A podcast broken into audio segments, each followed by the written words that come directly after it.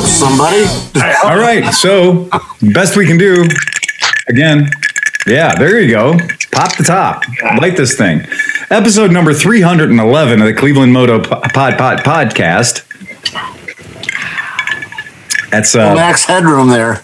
that's just uh, this is bourbon with just a hint of uh, um, orange uh, curacao in it, and uh, that's good. That works. And then a little bit of that Pope's uh, habanero orange uh, syrup.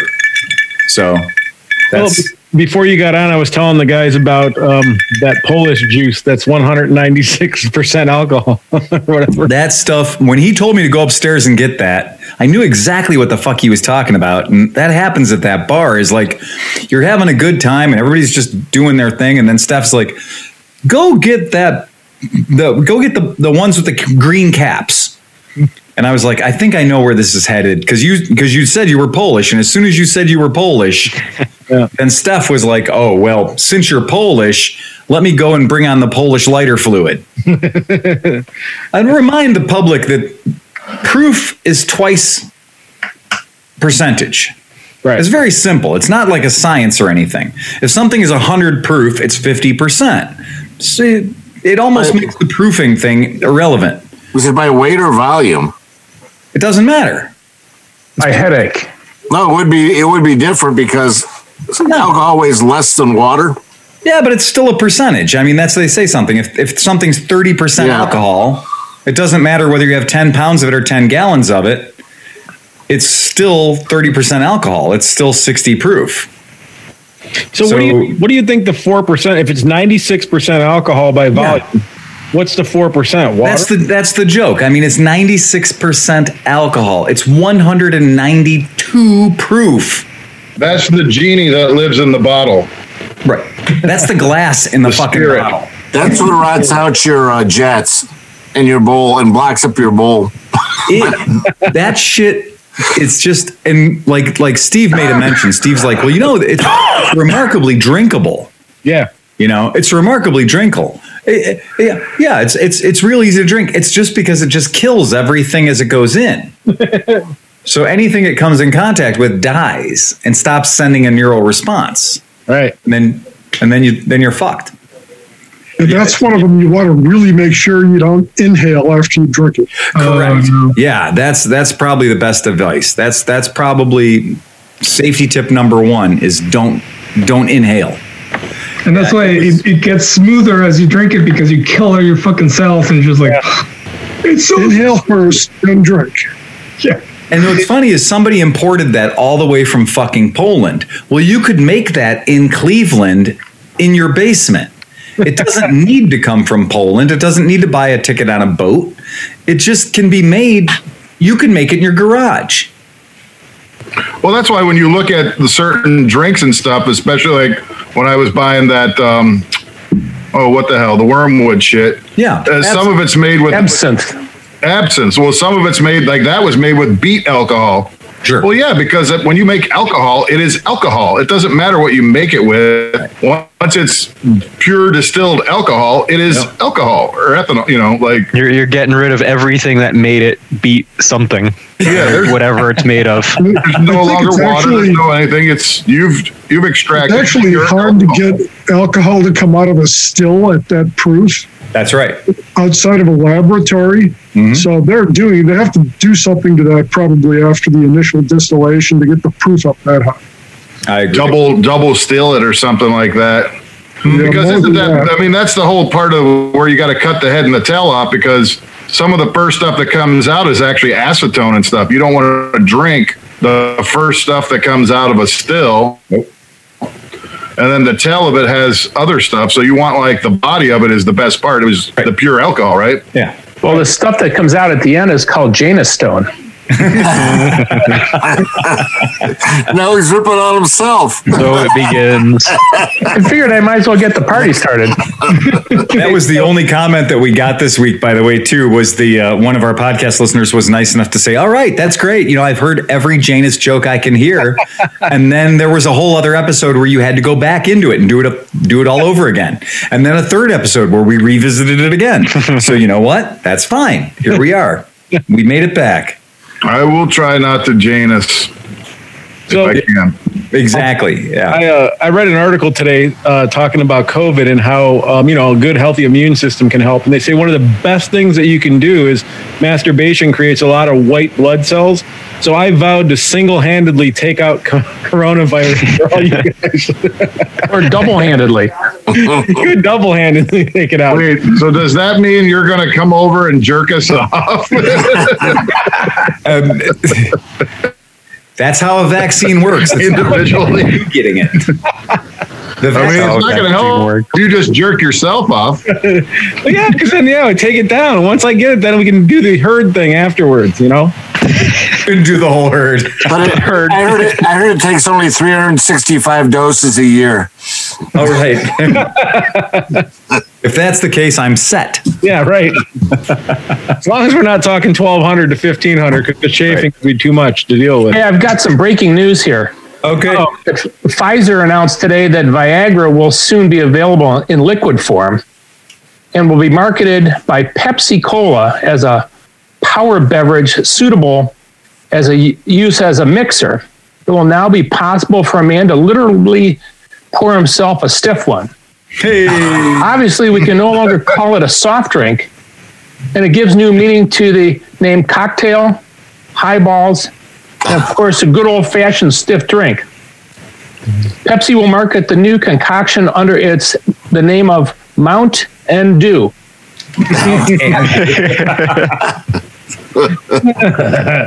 That's just the warm up. That's a good warm up. That's a good warm up for the the joke of the day.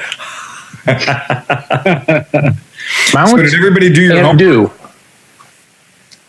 Yeah. What? Everyone did their homework.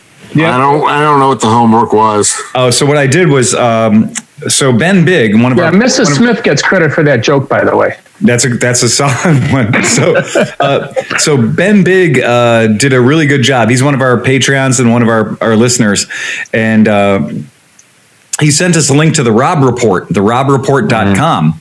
And uh, as you guys know, Robb Report, they, they, they have opinions on everything and they have professionals. And I have to say, whoever did this article, whoever compiled this list, actually did a really fucking great job.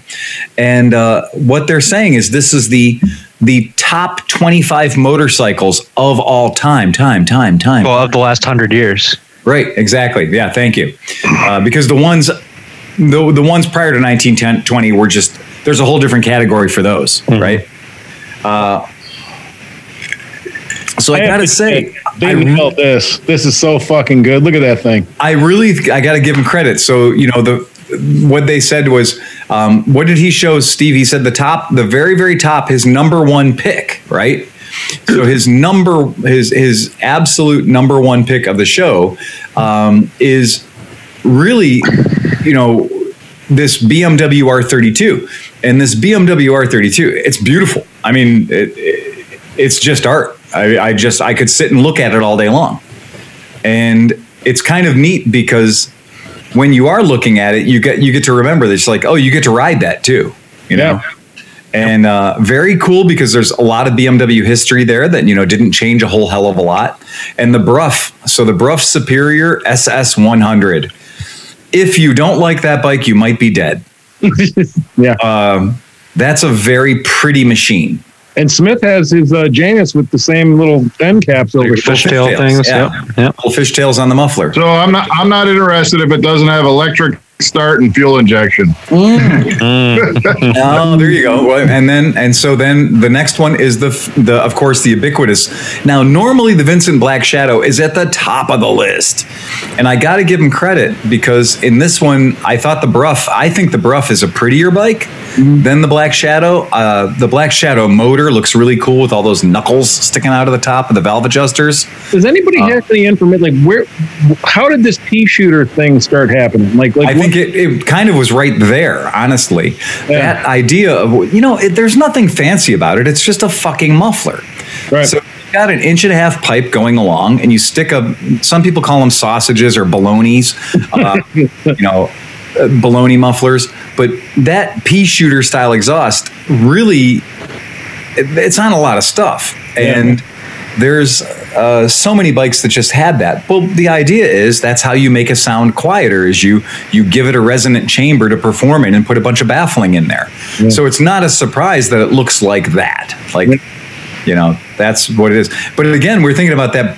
That uh, Vincent Black Shadow was 55 fucking horsepower, right? And everyone, you know, everyone just falls all over themselves. And That was uh, 125 125 mile an hour top speed, 55 Hurspurs, and a thousand cc's. You know, 998. So really cool. And if you like Hunter S. Thompson, um, that was uh, you know some cool mentions about it in there. So. Um, then a bike I've personally sat on, uh, the 1955 Moto Guzzi V8. Uh, it is insane, but what's crazy about that V8 is I bet you didn't think that it was only 500 cc's. Wow. And so it's an eight cylinder transverse. So it's a sideways mounted V8, and it is literally only 500 cc's. Oh, What the pistons are like? What an inch? Like What's that? The width of the pistons are what? Like an They're inch? tiny. Yeah. Yeah. I mean, you have eight, literally, you know, eight 60 cc PC, uh, eight 60 cc pistons. Um, so really, really interesting. And that's, that's a fun story. If you ever look into this, it's all about when the rules were written and the rules said that you had to have 500 cc's, you couldn't have any bigger than 500 cc's. Wackos in Europe were saying, well, let's just address this by having eight fucking cylinders.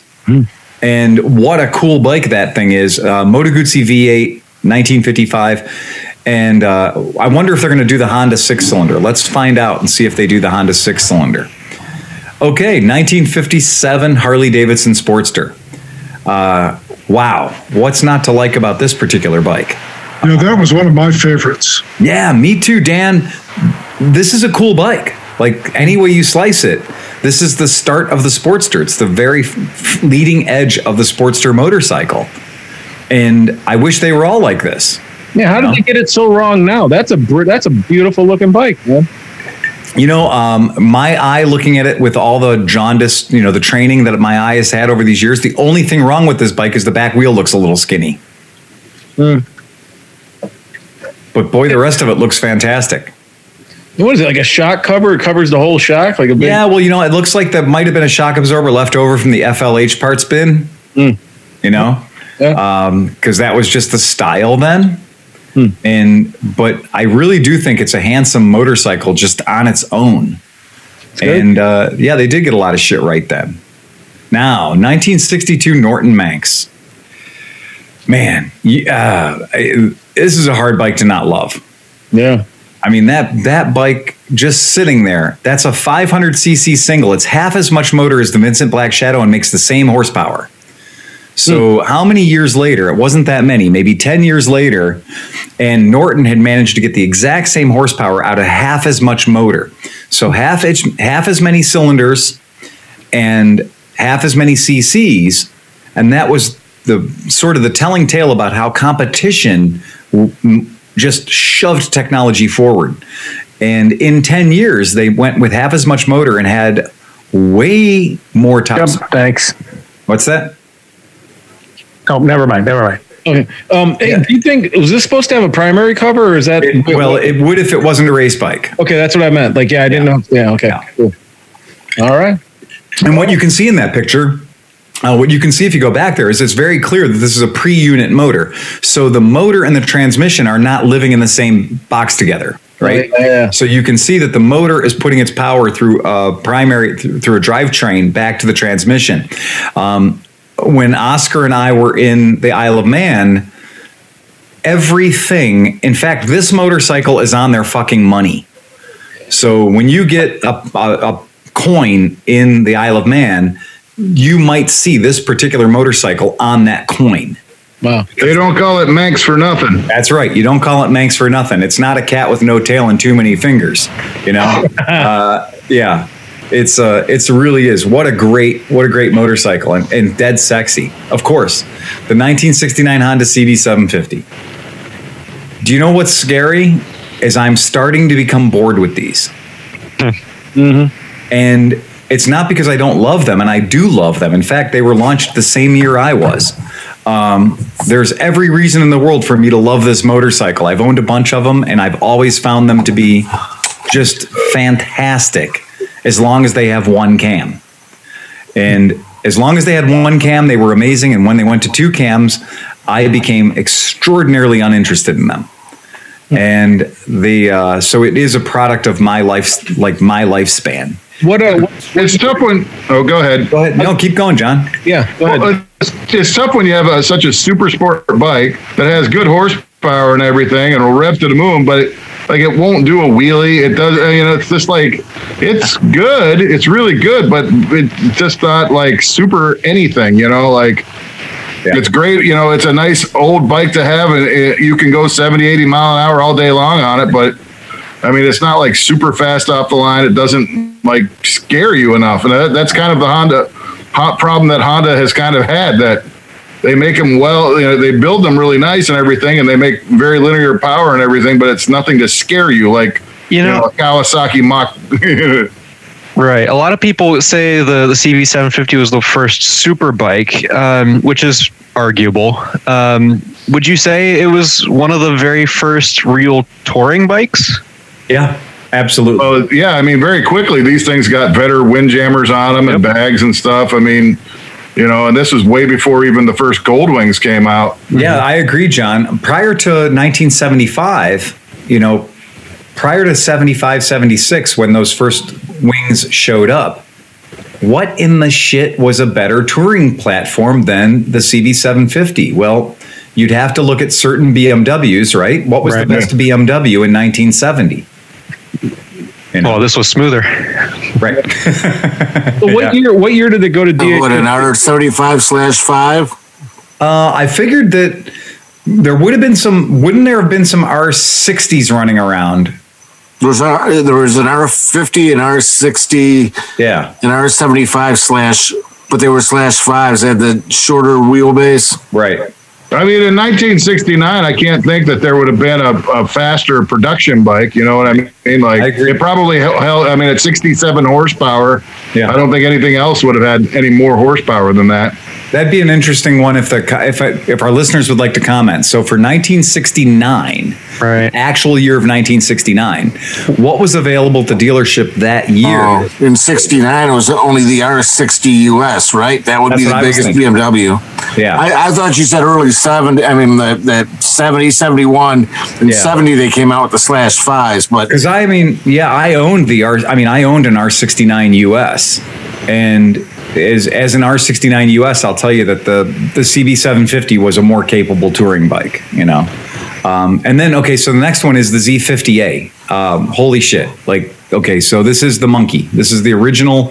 If you want to know how old is the concept of a monkey bike, it's 51 years old. Uh, damn. And I love that they write that more than Honda CB750, the machine that really put the manufacturer on the map was the fucking Mini Z50A, the monkey bike. It's hilarious. These things, it, if you think you're riding a monkey, if you're riding a modern monkey bike, you are not riding a monkey, you're riding a Grom. Uh, the real monkey bike is half the size of a fucking modern monkey. Um, these Z50s are tiny. They are pick them up and put them under your arm, tiny. So yeah, really, really a tiny bike. But I'm glad it made the list because legit, that is a bike that got a lot of people into motorcycling. Okay, now this one's weird. The 1971 MV Agusta 750S. uh, I will agree that this thing is a, a landmark motorcycle. I, I really do. I, I just, there's no doubt about it. This is one of the bikes that I had the little trading cards when I was a kid with all the, the different bikes. This bike was just like European, exotic, wild race bike that you could buy. But I don't think I knew anybody who even talked about knowing somebody that bought an MV Agusta 750S. I mean, that was just like Well, how many were I had uncles and stuff that had BMWs. There were 583 of them Right, but in the U.S. or just in total? in the world. right. Yeah. Well, I mean, look at MV Agusta today. They're still relatively Super rare bike. super rare bikes. I mean, Yeah. Oh, That that is a crazy rare bike, and you only build 583 of them. That's just pure race shit. Okay, here we go. Here's the Z1 and 1972 Kawasaki Z1. Uh, what did they call the, they called this? I think they called it the New York Steak Project. Um, when Kawasaki did it, uh, it was purely about American one-upmanship and beating the balls off of the CB750. mission accomplished. Mission accomplished. I mean, that's impressive for 1972 right there. Yeah. Yeah. And 82 Hurspers. I mean, come on. But it's only about five mile an hour faster. Hmm.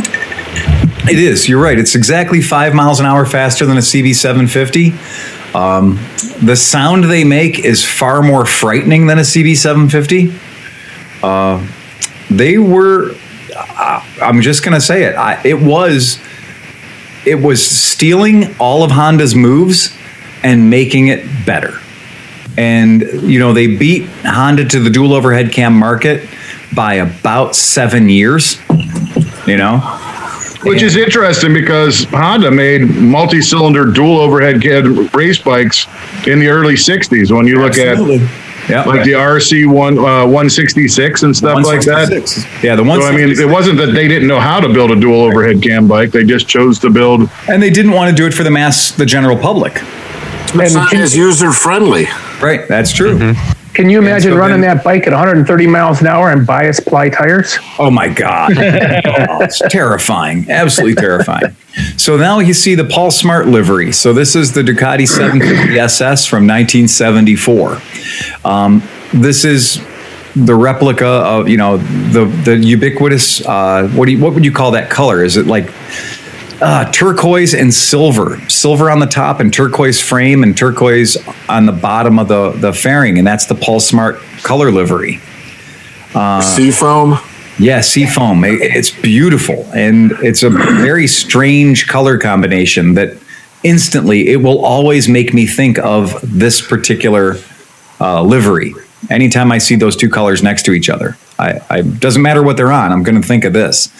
And uh, Look how thin the frame rails are on that. Yeah, yeah. Boy, that was Ducati really saying that we're going to make the bike light, and we're going to make the bike handle, and really just amazing machine. Uh, it's 1974, so it was somebody was actually putting thought into uh, cornering, and look at the fucking brakes on that monster. Wow. Yeah. You know, I mean, giant single uh, piston or dual piston caliper uh, front disc. That looks like a single pot.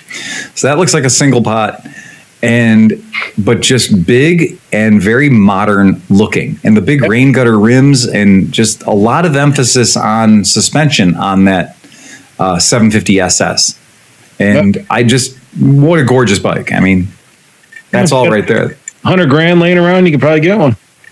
No, but you don't have to because they they made Paul Smart replicas later that have fuel hmm. injection. Yeah. Okay. So I have a question. I mean, they're they're going in in chronicle order. So right now we're hitting the mark of 80. We're hitting the 80. So these are the 25 greatest, and and this is the the the for most of us is the era of bikes that we most like. Even though I agree with John, it doesn't it's not fuel injected or it doesn't have it still have carburetors. Yeah, I was just kidding. But but in general, do you really which bike do you guys think is missing from the before 80s that we already passed because there's a, a bunch of Oh, there's really a good. Yeah. bikes. Well, there's all the two strokes. I mean, where's all the two strokes? Right. That's right. I didn't want to say it, but Well, the, and that's the Where's- trouble when you can only pick 25. And I mean, 25. Right. we've all been doing this for a long Well, time. they, they put the monkey. I mean, it's not. Yeah, but they put the my monkey. Kawasaki would have been an H2 over a Z1. I mean, Yeah. that was a that was a more groundbreaking bike. I mean, that was a more terrifying bike.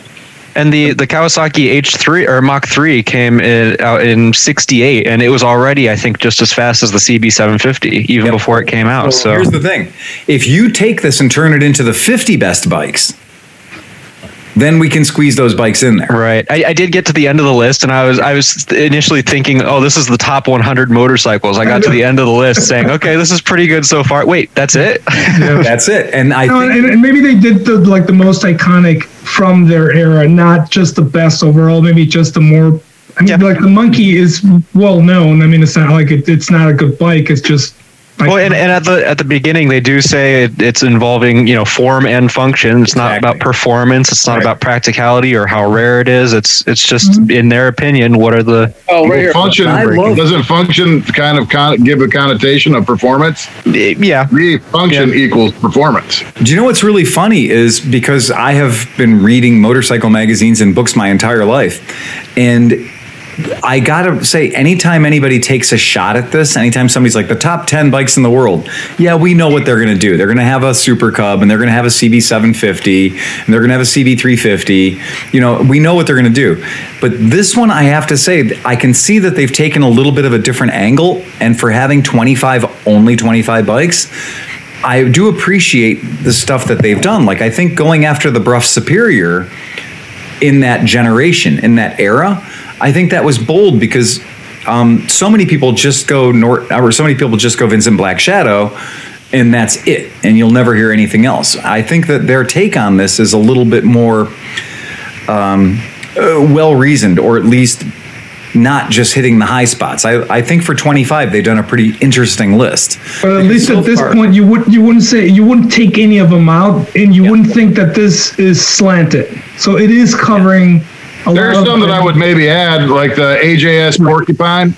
Yep, That exactly. was that was a pretty sweet bike. I think you could do that. I think changing this list from 25 to 50, and you could really cover a really, really good range of stuff and give everybody a little bit of respect without going to the ridiculous, making the list boring and having 100 bikes. Right. Um, so I do think 25 is a hard number to hit, but this is a, over hundred years. What's that? Over hundred years, yeah. 100 years. No shit. You know, that's really tight. I mean, you think about Yeah. how many bikes are available. I could do 50 good bikes in 1989, you know? But they nailed this. This is a very like this bike changed everything right here. Well, go back, go back, Steve, because I do want to talk yeah. about this. Um, this is a weird bike. So the R80 GS. This is the beginning. Uh, it's the beginning of the Galanda Sport, right? Right. So uh, it's it really is a, a, an interesting thing because this is what started every GS that ever happened after it, man. You know. And there's still around the world guys riding this bike right now with like 290,000 miles on it. And our buddy uh, Johnny Chef from Chicago, who has Motorworks in Chicago, look him up, Johnny Chef. Uh, Johnny Chef has got one of these that he's done the Baja on. Not 50 years, you know, not in 1980, like a couple of years ago, Yeah. right? So the fact that dudes are still out there beating this bike, this actual 1980 machine, to death is really, you know, it is important. And I give them credit because this is the first time where a manufacturer said, we're going to make a bike that is equally at home on the dirt as it is on the street and not with a 250 motor. Because sure, all the Honda SLs and everything that was ever called a scrambler was designed to be equally at home on the street. But this one, a big fucking 800, well, nobody was doing an 800 in 1980 that was meant to be you can go touring across the country or you can go play in the dirt. Yeah, you're not going to want to ride an old XL 350 around the world. That's right. That's exactly right. And even if you think of some of those Triumph Desert sleds and stuff, those T100s, well, those were 500cc singles, you know? That wasn't a bike you'd want to ride on the freeway at 80 miles an hour. And I think this is an excellent example of a motorcycle that changed the whole utility of motorcycles. It was you could have one bike that did multiple jobs. So And super it- cool. and it was so well thought out um, for traveling around the world. That was why Yeah. the single swing arm and everything. You didn't Oh, really yeah. Mm-hmm. do anything. You could just jack the bike up, take your wheel off, change tires. Like And high mu- and high mufflers, keep them out of the way and don't make them bounce off of rocks, you know? yeah, It's yeah. a really cool bike, and uh, I did like. I always liked those. I thought they were super cool, and the fact you could take the back wheel off without removing the swing arms and shocks and stuff was really cool. yeah, yeah. A quick question. I don't know. I have no idea the answer. Yeah. But like the Paris Dakar, uh, when were the first motorcycle? I mean, were they running out? Like when did they start running motorcycles in that? I will consult the internet. I'll give you the answers shortly. Yeah. That'd The, be- uh, the, the, Sexiest- oh, look at this. I'm assuming they don't- they didn't do it in the 1920s, 30. You know, I don't know how far back that would have went. Yeah, I don't know. That's and that's and that also might be that, that it's just in line with what was the first year they ran a Paris Dakar. You know, Right. uh, so. Da, da, da, da, da. So now, now we're getting into uh, the the plastic era of covering the bike and the frame and everything else. yeah, but dude, I, I- you're, you're almost my age. When this thing came out, it was straight boner. I mean, like you Yes. saw these Oh my God. and it was like it blew Christ. my mind. I was like, Yeah. I, I don't care what I do in life. I have to have this. Yeah, and that really is, and no fooling. You know, when this bike came out, I was exactly 16 years old. So I was 16 years old when this bike came out, and if you would have said that this was nuclear powered, yeah. you couldn't have blown us away anymore. This thing, when it hit, I was a major Cycle World fan. I had all these, you know, my wall locker in high school was just covered in motorcycle pictures. And when this bike came out, it was so far ahead of any of the other early 80s bikes including like the the you know the GPZ stuff like all the Kawasaki GPZs I don't know about that. That was what I was thinking. I, I, I'm like, didn't the, the the Ninja come out in '84? absolutely Yeah, but it wasn't- 900. But it wasn't Absolutely. full. It didn't look like a fucking straight race bike. Like this thing, I saw it. I'm like, oh my god, there's a race bike in the Tinker's Park. GPZs were all out and they were all wonderful and hell half of them had turbos for fuck's sake you know Yeah. But when this thing came out this was like oh Jesus Christ they're selling an actual track bike to people and it sounded like it. Something about that four into one. It had a very unique sound Yeah, to it. this was a racetrack bike that had shitty brakes. Like it had made for civilians brakes. It had made for civilian suspension. But those are the only two things you needed to change. And then you had the basic, the same bike they were running on the racetrack. Yeah. And I remember when these things hit, I was just like, they probably shouldn't sell this to people. Mm-hmm. And and it was and it was it changed the game because all of a sudden every company then said, okay, we need to have a race bike that we sell to humans. Well, and, and this was 1985, and it it looks almost. I mean, the, the, the equation is still at play when it comes to a sport It is. bike. It Yep. absolutely is. And and the thing is, like back in like, so I you know I, I loved them, but like I, I got I started riding in about 87, 88, and uh, I'd go to Tinker's Creek Park down here in the thing, and on Saturday mornings there'd be 50 to 60 sport bikes.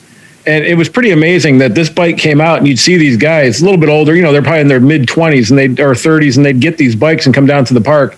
And within two weeks, all the fairings would be cracked and scratched because they didn't know how to ride. Like this was it was a game changer bike. I mean, it really had Oh, yeah. power and stuff. And you know, guys that just got them, they they came from their their 550L, you know, that had 28 horsepower or something. They jump on this thing, and sure enough, a few weeks later, man, they're back with an arm sling and their bike's all fucked up. And Tommy Bishahal back in, in high school, he was the guy who went out and bought the first Ninja.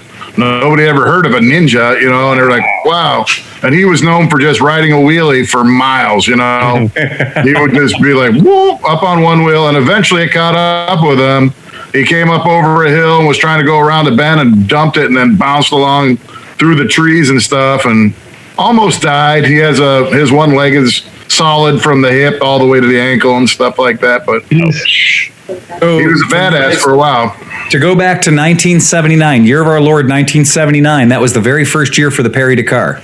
In the very first year of the Paris Dakar, it was won overall was won by a Yamaha motorcycle being ridden by Cyril uh, or Cyril Neveu.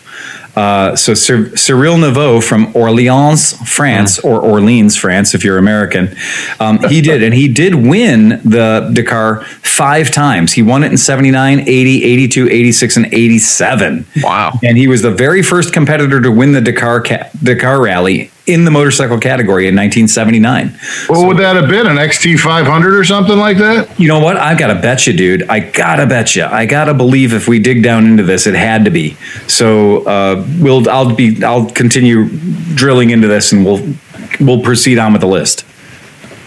All right. All right. The RC30. So yeah, here we go. Now, now, how about the ushering in of V4s?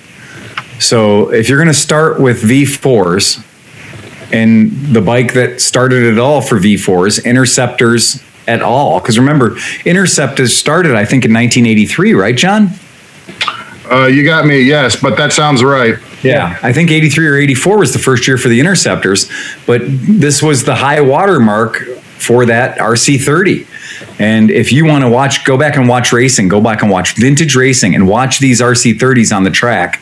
Uh, damn. I mean, the, the sound these things made, gear driven, uh, gear driven cams, 750 cc's. I've owned these Interceptors. I've owned you know this bike's civilian you know this is the this is the rc this is the race bike and this is civilian you can buy it you you know this is not the track bike but you know obviously the touring version of this was called the vfr and so the sport version is the rc30 and the uh the v it's the vfr 700 750r and that's what you're looking at here Do you remember at Mid Ohio two years ago when uh, the the group of Japanese guys brought the bikes in? They had one.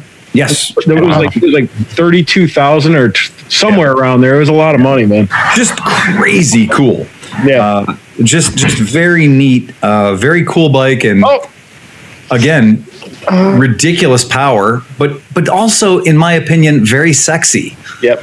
um, i loved the way the single-sided swing arm looked on these bikes even though it had that giant tire on it um, a giant wheel and then i also like the way the tail section looked on these bikes I've been looking at a lot of bike. I've been looking at Craigslist a lot right now and everything, and uh, the double round headlights, you know, on these bikes in this era. I just love that. Me too. I, I think it's very distinctive. I think it's very, and that's the GSXR as well. I think the double round headlights, and I've had a couple of FZRs as well that had the double round headlights. They just- Gammas the, or Genesis, those they make- Yamaha Genesis. Yeah, the Genesis were all the five valve motors. Yeah. This And next. Oh, go ahead. go ahead. I was gonna say this next bike. I've owned seven of them, and they're my, they're my favorite bike in the But world. you're, what you're saying is it may have deserved a place on the list. Yeah. Oh, And I fucking agree. Look at that bitch, dude. I still get a boner looking at these things, man. That's a Look at pretty that. bike. The the CBR 900 RR, the first time ever we had an RR that I. I even as a young person, I was in the army when these things came out. Uh, I was in, actually, and when the RRs hit, I was like, "That's one too many R's. it's either an R or it isn't an R." And now we have three R's. the interesting part about this bike, and I don't know how they did it because obviously they made it and it handled great and everything, Yeah. but it has a four foot balance point for wheelies.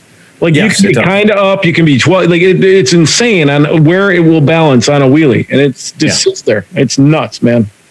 John, to answer your question, the bike that won the Dakar was the XT 500 with a chunky big gas tank on it and very little else. I mean, it looked like a stock bike with just a nine gallon tank on it. Huh. Yeah. And I bet you the bike was probably stock with a nine gallon tank on it. So Nine gallon tank. it's a monster tank like we have in our KLRs. Um, yeah. And their pit crew appears to be in a Unimog. So Uh, go figure. The Dakar was different back then. Uh, it was. I know a crazy guy who's looking at a Unimog right now. Oh, really? Grumpy sewer guy. Oh, God, of course he is.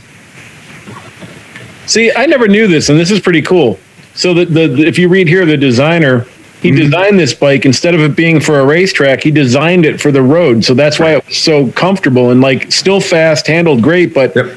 you know more for streets. That's cool. I've only owned one of these, and honestly, I will be the first to tell you it was a much later version of this, and I did sell it rather quickly, only because I just knew that it was going to cost me my license. Yeah. There's no way that I could keep that bike. And if you look at that bike in 1992, it already had upside down forks. Right. Uh, it had everything. I mean, it, it was as cutting edge, and I don't think the new ones are any faster.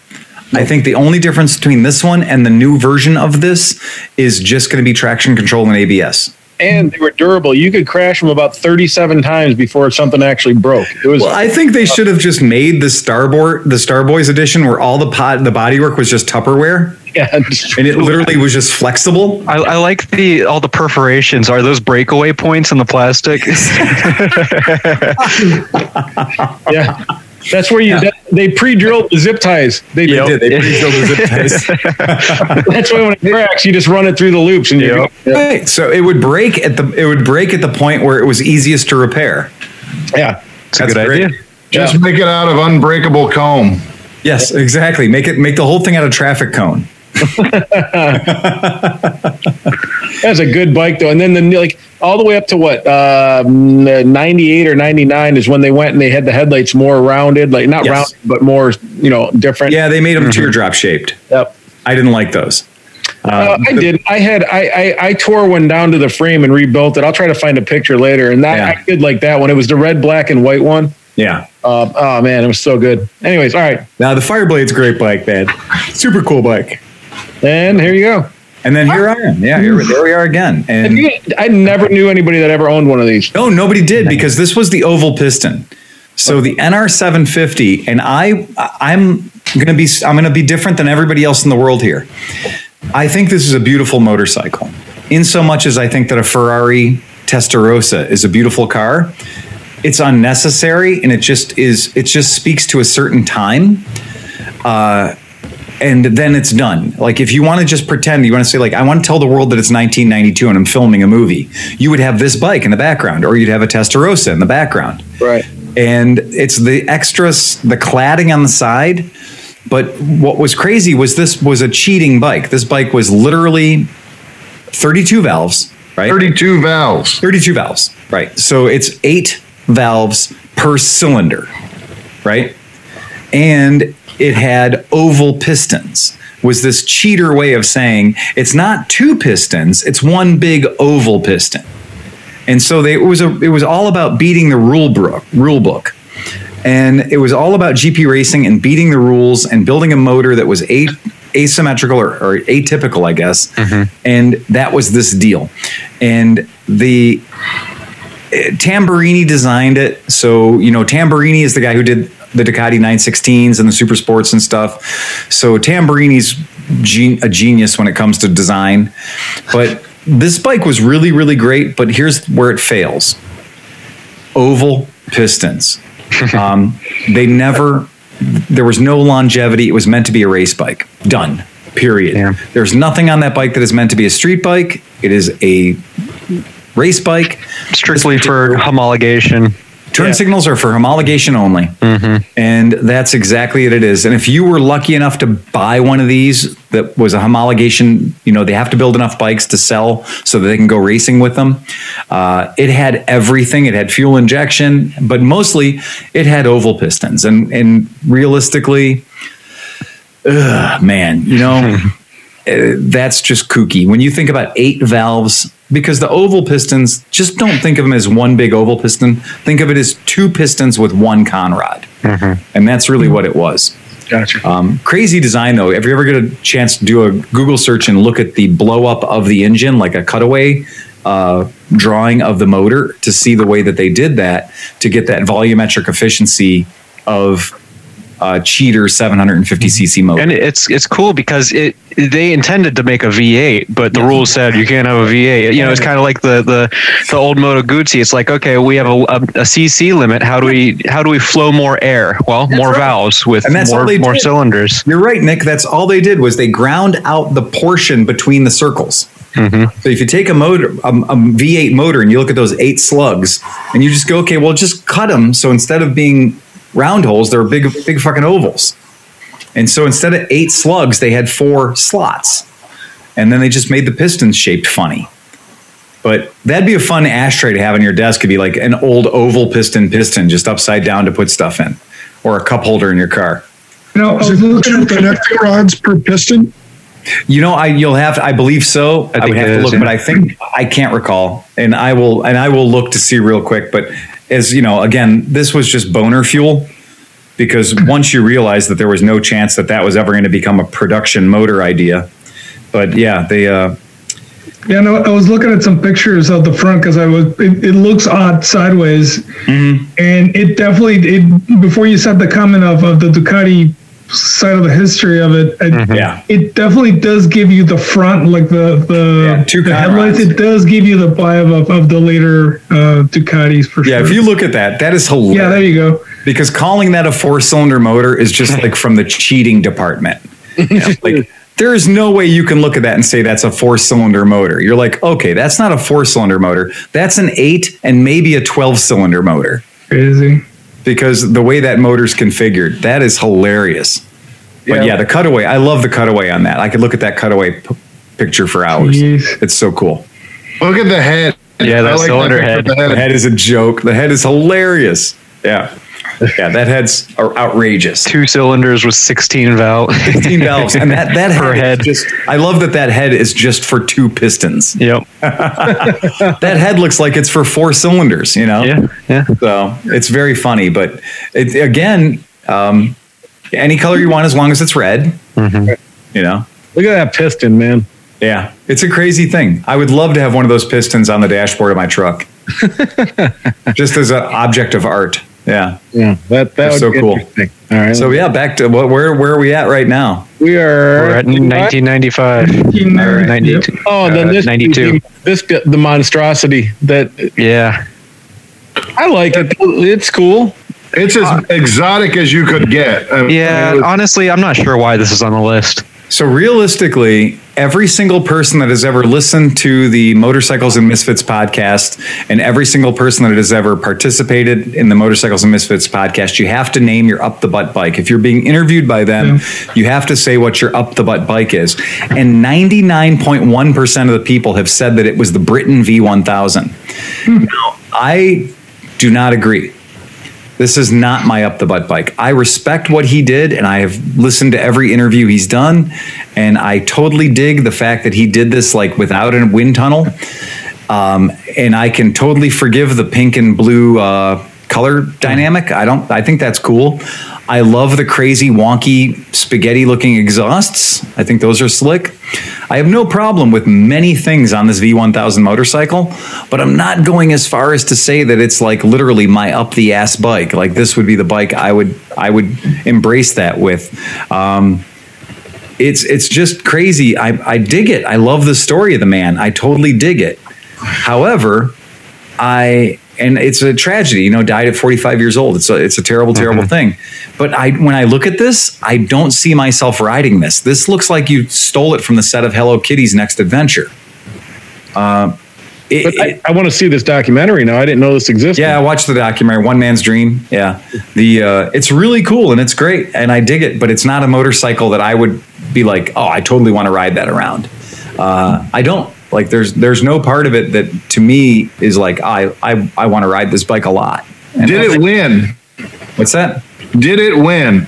Winning races in Daytona, all over Europe and Australia. Yep, it won. Yep. It won. I mean, yeah. I mean, it, it was a really, it, I mean, it's a very interesting exercise, and it did set the world on its ass because this guy was he built this thing in his fucking garage. I mean, Yep. But this is a motorcycle genius. But there was no ass that was happy to ride this thing. Look at that. Yeah, I know. I like that. I, I, everything is designed with the with the rider being the last concern. right. Yeah. Figure it out, guys. Oh, there it is. Yeah. yeah. Yeah, there it is. Most beautiful bike ever. So there we go. I mean, 1994 Ducati 916. Yeah, it's it's hard to mm-hmm. argue with this. If mm-hmm. even and the crazy thing about it is it's, it's become a very affordable bike. Uh, Christ, you are. Who died? That's one of those bikes that the the 94 Ducati 916 Tamburini again, you know, back back in the workshop. Uh, this is a beautiful machine. This is, This is this is an NSR 750 that you could actually own. Mm-hmm. yeah, true that. Absolutely. And I've had a couple of super sports. Um, I, I just, you know, this was the sexier version of the 750 SS. Uh, it always looked ahead of its time. There's nothing about this bike that looks like it's, you know, Well, have you 26 ever, years old. have you ever ridden one of these? Yeah. My buddy, my buddy Mark had one uh, back in the day. Back when I was svelte and could fit on it, my gut Yeah. wouldn't be part of the gas tank and stuff. Well, that has that gas tank that nobody Yeah. can ride. Right. Well, you can when you're 19 and 22 and stuff like that. but um, but this bike is the only bike, and I wanted one so bad, but they were still like 25 grand Oh, back yeah. then, you know, whatever. But um, I got to ride it, and it literally fell into corner. Like I can't explain it. Like it would just turn on its own. Like the gnarliest corner that most bikes, you're like, okay, push, push, okay, push. Oh, I'm gonna make it away. You just, it was like, it was like taking a turn at like five. Like it was just, Yep. it just was in there, man. It was beautiful, I unbelievable. had heard everybody talking about the incredible chassis, the incredible frame, and there was no better frame and no better chassis on any motorcycle in the world. And at the time, I was riding inline force, so I really wasn't ready for the grunt of a V twin, or in this case, a 90 degree twin. And the first time I rode one of these, I was like, oh, torque, holy shit, that's fun. I've never experienced torque in a sport bike before because, you know, sport bikes were always about high revs. And so the first time I experienced torque in a sport bike was in this bike's baby brother of the monster, right? Mm-hmm. And then I rode this thing and I was like, damn, this is really going to get me in trouble. And I had just read the Hunter S. Thompson piece called The Song of the Sausage Creature, right? and it's all about this. And if you read the Song of the Sausage Creature, it's really great. I mean, I I, I love it.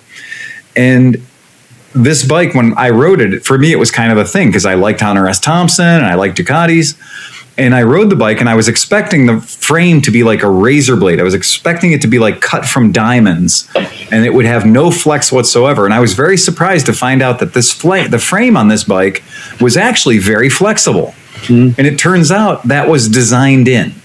So they had thought about it, and rather than making the frame perfectly rigid, they had given the frame enough body to make it just dive into corners. And son of a bitch, they're right, it did. And it was a much better bike than I'll ever be a rider. They just did that to the CRF 300. Oh, yeah? When they when they came out with it, they took rigidity out of the frame because it was too rigid. I got to say, the Ducati 916, uh, again, always out of my price point for an actual bike I would ride on the track or ride anywhere aggressively, but just an amazing motorcycle. Um, This is a pretty cool line right here. Look at this. and it's a historical vehicle. Yep. Yeah. At this point, it really is. Right. Um, I, what's interesting is at the bottom it says, without a doubt, the most important motorcycle, both financially and culturally, that Ducati has ever created. And I would argue no, because the monster saved that company from going out of business. Yeah. Yeah. And this this motorcycle cost them a lot of money to build, and the monster paid the paid the freight for this motorcycle. But I'll say this too. In, Yeah. So this is 94, right? And In about what, two or three years, every motorcycle started to have undertail exhaust. Oh, yeah, and the first time you saw this bike from the back, the first time you saw the back of this bike, you were having a crisis in your pants, right? yeah. Yeah. Because the front of the bike was one thing, but the back of the bike was like, oh, you broke all the rules. Yeah. Yeah, Yeah. that, that's that's what I was gonna say. I mean, this 1994 design went through several years of Ducatis that look similar to this, like 998 enough. and 750. I mean, it just kept going because it's it's pretty solid. I love that fucking design. The one that I rode, um, you remember in the late 80s, so many motorcycles had plastic covers hiding where the passenger would sit? Yeah. And they'd have a Oh, plastic yeah. cover that had like a couple of screws on Cool. it that would always break. And like my Interceptor, my 87 Interceptor had a plastic cover that would hide where the passenger was sit for no reason. It doesn't make it any more aerodynamic. It's behind your back, you know? It was just a dumb thing that made your bike look sportier. Oh, yeah. It looked like race plastics instead of, you know, Yeah. street. Mm-hmm. And so this bike, I remembered this bike because this bike, the vinyl on the passenger seat was actually the body color. So the, the driver's seat was black, but the passenger seat was red to to fool you into thinking it wasn't there. And uh, I, I I noticed that when I got on the bike the first time, I was like, oh well, that's better than putting a cheesy plastic cover on it, because if you do put a passenger on the back of my Interceptor, you'd have to take the plastic cover off with a screwdriver and then hand it to your passenger and say, "Oh, now hold on to this." You know? We're gonna go ride a motorcycle, but I need you to hold this this cover for the back of this motorcycle seat. Just just to backtrack a little bit, um, I did find I did find my album, so I can show you that I wasn't kidding. So here's Oh, some no. of my, here's some of my 900 RRs I had. God! Oh yeah. So that was the 900. That was my ZX7. That was my seven, uh, GSXR 750. uh, hold on, let me go this way. Oh, you really were a fucking star boy, weren't you? Wow. Hold on, wait. And then this is my baby though. This is the one I took down to the frame and rebuilt. I love this fucking bike. This this every fucking note, Yeah. nut Oh yeah. And I could fucking wheelie Yeah. this thing on 271 fucking all day long, talking on a cell phone and eating a snack at the same time. now I'm, you know, whatever. But anyways, yeah, that was my jam. And then look, I even got into Street Fighters back in the day when nobody was fucking doing Street Fighters and stuff. This little Gixxer 750. Oh, there you go. Yeah, well, look at that Chixer. Oh, that's adorable. That's great. Look at, wait, look at these, look at these bums. So there's mm. Dreadlock me. This dude's a mag. I think he's arrested. I think he was at the Capitol. Yeah.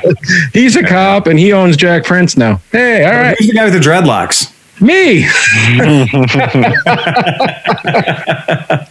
That's a I class. didn't know you were a natural blonde. Yeah, man, that's a classy motherfucker right there. What are you talking about? All right, anyway, sorry, I didn't want to fucking show that off. Dude, fucking rider for life, dude. Hey, man, we were having fun. You guys were having a blast. That's I right. can't. You were living to ride. Uh huh. All right, so what's next on the list? All right. Oh boy, I can't imagine where they're going to be next, man. Oh yeah, there you are. Okay, cool. Yeah, I, I agree. That was a game changer when this came out. That was the. I remember my Yep. Murad, who now is a, a freedom fighter and probably in jail. Yep. Um, he got one of the first R ones, and I remember him doing 180 miles an hour, and I was like, Jesus Mm-hmm. Christ, is that a fast bike?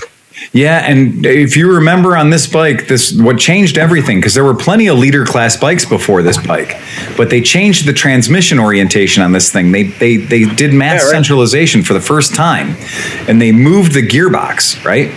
And they uh, the whole idea was that, that you could put your transmission somewhere other than the very bottom of the motor and you could then have the motor and the transmission occupying a better mass centralization, which gave this bike an incredible advantage in racing because you no longer had to have your weight sitting so high in the frame. And when these things hit the track, they were untouchable. And they still are. Two years ago, um, I went to uh, Pennsylvania for the new Moto America races. Yeah. And one of the guys that was second in points in the thousand liter class, or sorry, thousand cc class, Yeah. um, his trailer burned down at like VIR or something. Right. And like, I mean, not not at the racetrack, but when they were leaving VIR to come to Pennsylvania to race, their you know their Right. what trailer brakes fucked up or something. The whole thing burned down. He was able to get to a Yamaha dealer Yeah. um, the day before, pick up an R1. He removed the mirrors. They put on because they had a, the, their sponsor sent him an exhaust pipe, and then they they put um, a new programmer in for the Sure. fuel injection, and he Yeah. took second place on a stock. yeah, I mean, R1. I don't think that this 22 year old motorcycle or 23 year old motorcycle. I don't think the modern ones today are any better than this one. I mean, I've I've owned R1s. I I have ridden them. This particular bike, the R1 is legendary and I think we're going to have to get used to the fact that this bike is 23 years old. Right. And you know, the fact that it's a 23 year old motorcycle means that it, it has earned its place in history. And it's as significant as that Kawasaki Z1, you know? It's it's it changed road racing and it also look, there's this whole thing. It's like, okay, if you want to have a bad boy fast bike on the street, yeah, certain people are gonna just gonna, oh yeah, we're gonna have a Hayabusa. Just get a Hayabusa. You Get a Hayabusa with a stretched swing arm. You're you're fine. But this is actually a bike that can do everything. Yep. Um, it, it really is, and I think that in ten years from now, that is going to be the cool the cool hip bike to have. And again, it's only fucking two years away from having historical plates. And, and here's arguably though, like obviously, like everybody loved the the R1, Yeah. but I think almost just as important and basically the same bike. Right. That I think sold more was the FZ1 because Well, the first the FZ1 because that was one that you could actually enjoy. enjoy, but more importantly, Yeah. like it was one of the first like standard kind of slash touring slash like, Yep. hey, I'm 40 and I don't want to be an idiot bike. That um, you know, like, but like it had power though. You know what I mean? Yes, like it, it was, it was, it handled like a fucking race bike, but it was Yeah. still upright. But- Like a bandit. Yeah. well, and yeah, let's see what's next on the list. I mean, I don't know about this. Yeah, so I've been through I've been through a few share of these. You know, back in the old supersonic days, we did a lot with Aprilia, and we did. Um, these bikes came out of the factory when we were able to buy these bikes. We weren't able to buy them with a lighting kit. So you see this bike. This is the Aprilia RS 250. Um, this is a two-stroker that is meant just for entry level 250 class GP road racing. That's all it is. Um, you know, Honda had their um, uh, their I believe Honda's flipped the S and the R around. Those are the SR 250 versus the um, Aprilia's RS 250. But so in the mid 90s, these were the bikes that you bought if you wanted to go out and go um, and enter your GP racing, right? And of course, you, Aprilia did the 50cc version of this as well. So they did the 50cc and they were sold. You could buy them through your Aprilia dealers here in the United States, but you couldn't buy them with a lighting rig because they weren't DOT approved. They were two strokes, right? And you could buy the lighting rig, and I remember the lighting rig was thirteen hundred bucks, and thirteen hundred dollars is offensive for what is basically a different stator uh, and a different flywheel and the light bulbs and shit that you see there. Thirteen hundred dollars to make your track legal bike into a street legal bike. But of course, your title, your MCO didn't say that it was street legal. Um, these things were a blast, and I got to ride these quite a bit. And the uh, even the RS50, which is hilarious, um, little 50cc, it's still a blast to ride.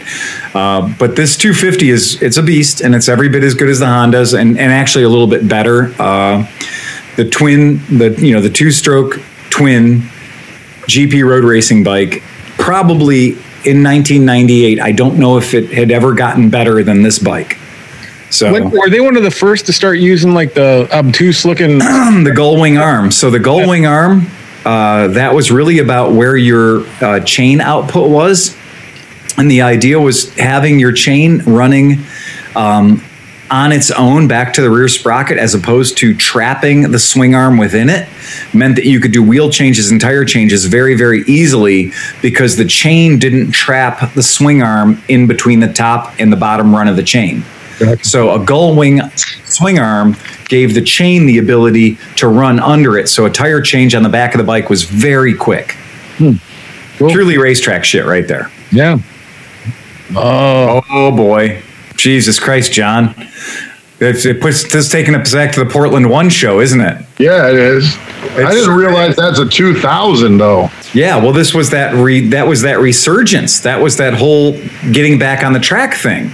That Yeah. was its return.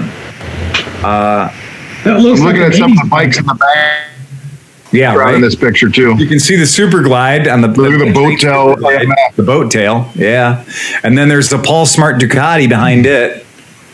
And there's a Moto Guzzi V50 Monza behind it over there, the red one.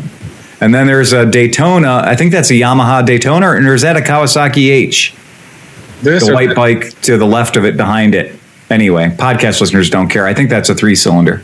Yeah. The, uh, We've, looks like- we've carefully designed these air filters. Like they're like no other air filters that have ever been designed. I think you can only buy those by the dozen.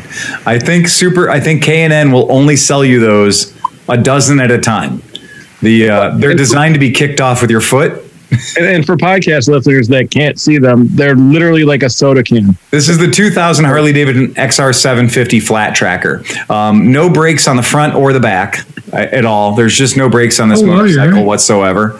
Um, it is truly a real competition flat tracker. It's very funny that they they give it a, a rating as being like an important motorcycle, top, you know, top 25 motorcycles because this isn't even this isn't buyable. You can't purchase this. It's just track fodder. Um, there's nothing about this uh, at all that you can that you could purchase or, or have or anything. And and honestly i feel like this is a this is where this uh, article fucks up because honestly an xr750 it could have been any xr750 they raced forever I, I think in the article it says 50 years right Right. And so uh, yeah, Jay think- Springsteen, Scott Pro- Parker, Joe Kopp, Jared Mees, and Brad Baker, all ev like not shitting you. That XR750 I don't think it needs to be on the list because it's not a bu- it's not a bike you can buy other than, and they didn't need to put a year on it. They could have put like any one of years on Right. it. Um, NSR 500. I have So to here we are again. Dog. Is- So talk amongst yourself. Be right back. oh, you're going to be in your bunk, huh?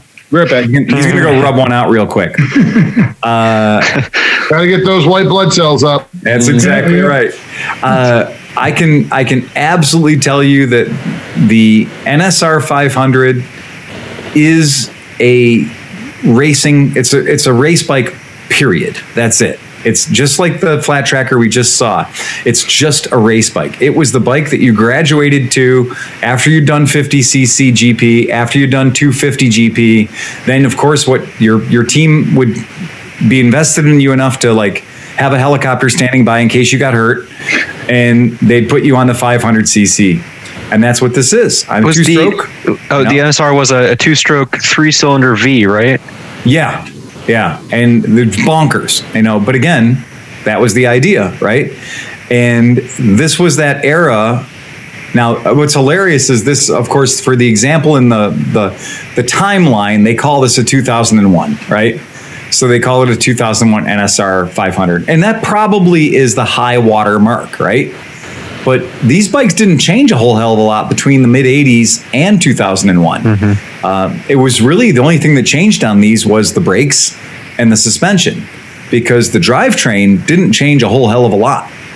And Actually, it says in the article, even though they, they called it a 2001, the, the actual picture is of 1997. yeah, that's a mid 70s Repsol. Yeah, for Yeah. sure. See, I mean, if you're gonna put this kind of bike on the list, then where's the TZ 750? Abs- thank you, John. The Yamaha. A, little love for our Dean Middleton and our Yamaha brothers, you know? All of Yeah, I the, mean- the TZs, where the fuck are they? Because they were every bit as important. Uh, that's a, another strong recommendation for the Isle of Man. If you love GP road racing and you're a fan of that and you grew up with it, go to the Isle of Man because you'll be like, I didn't know they built that many TZs. And they're in people's gardens, you know? and you're like, Jesus Christ, that's a two stroke 750. You mean they grow them? Yeah, they grow them. They grow them there. They have. They already come in Dunlop livery. They already. They're all yellow and black, right? Uh, so up to the two. Now here's the RC211V. Yeah. All right. Fair enough. GP road racing is going to four stroke. Well, how are we going to go to four stroke? Well, let's give you a let's give you a thousand cc limit, and let's tell you that GP is now going to be four strokes. We're no, we're not going to have polluting two strokes anymore. And Honda showed up and literally said, "Okay, that was easy. Next." Uh, Wow, V five. this bike is madness. Uh, this is as much power as you can put into, you know, 21 inches of metal. I don't think that anything. Uh, 211V because it was 211 horsepower.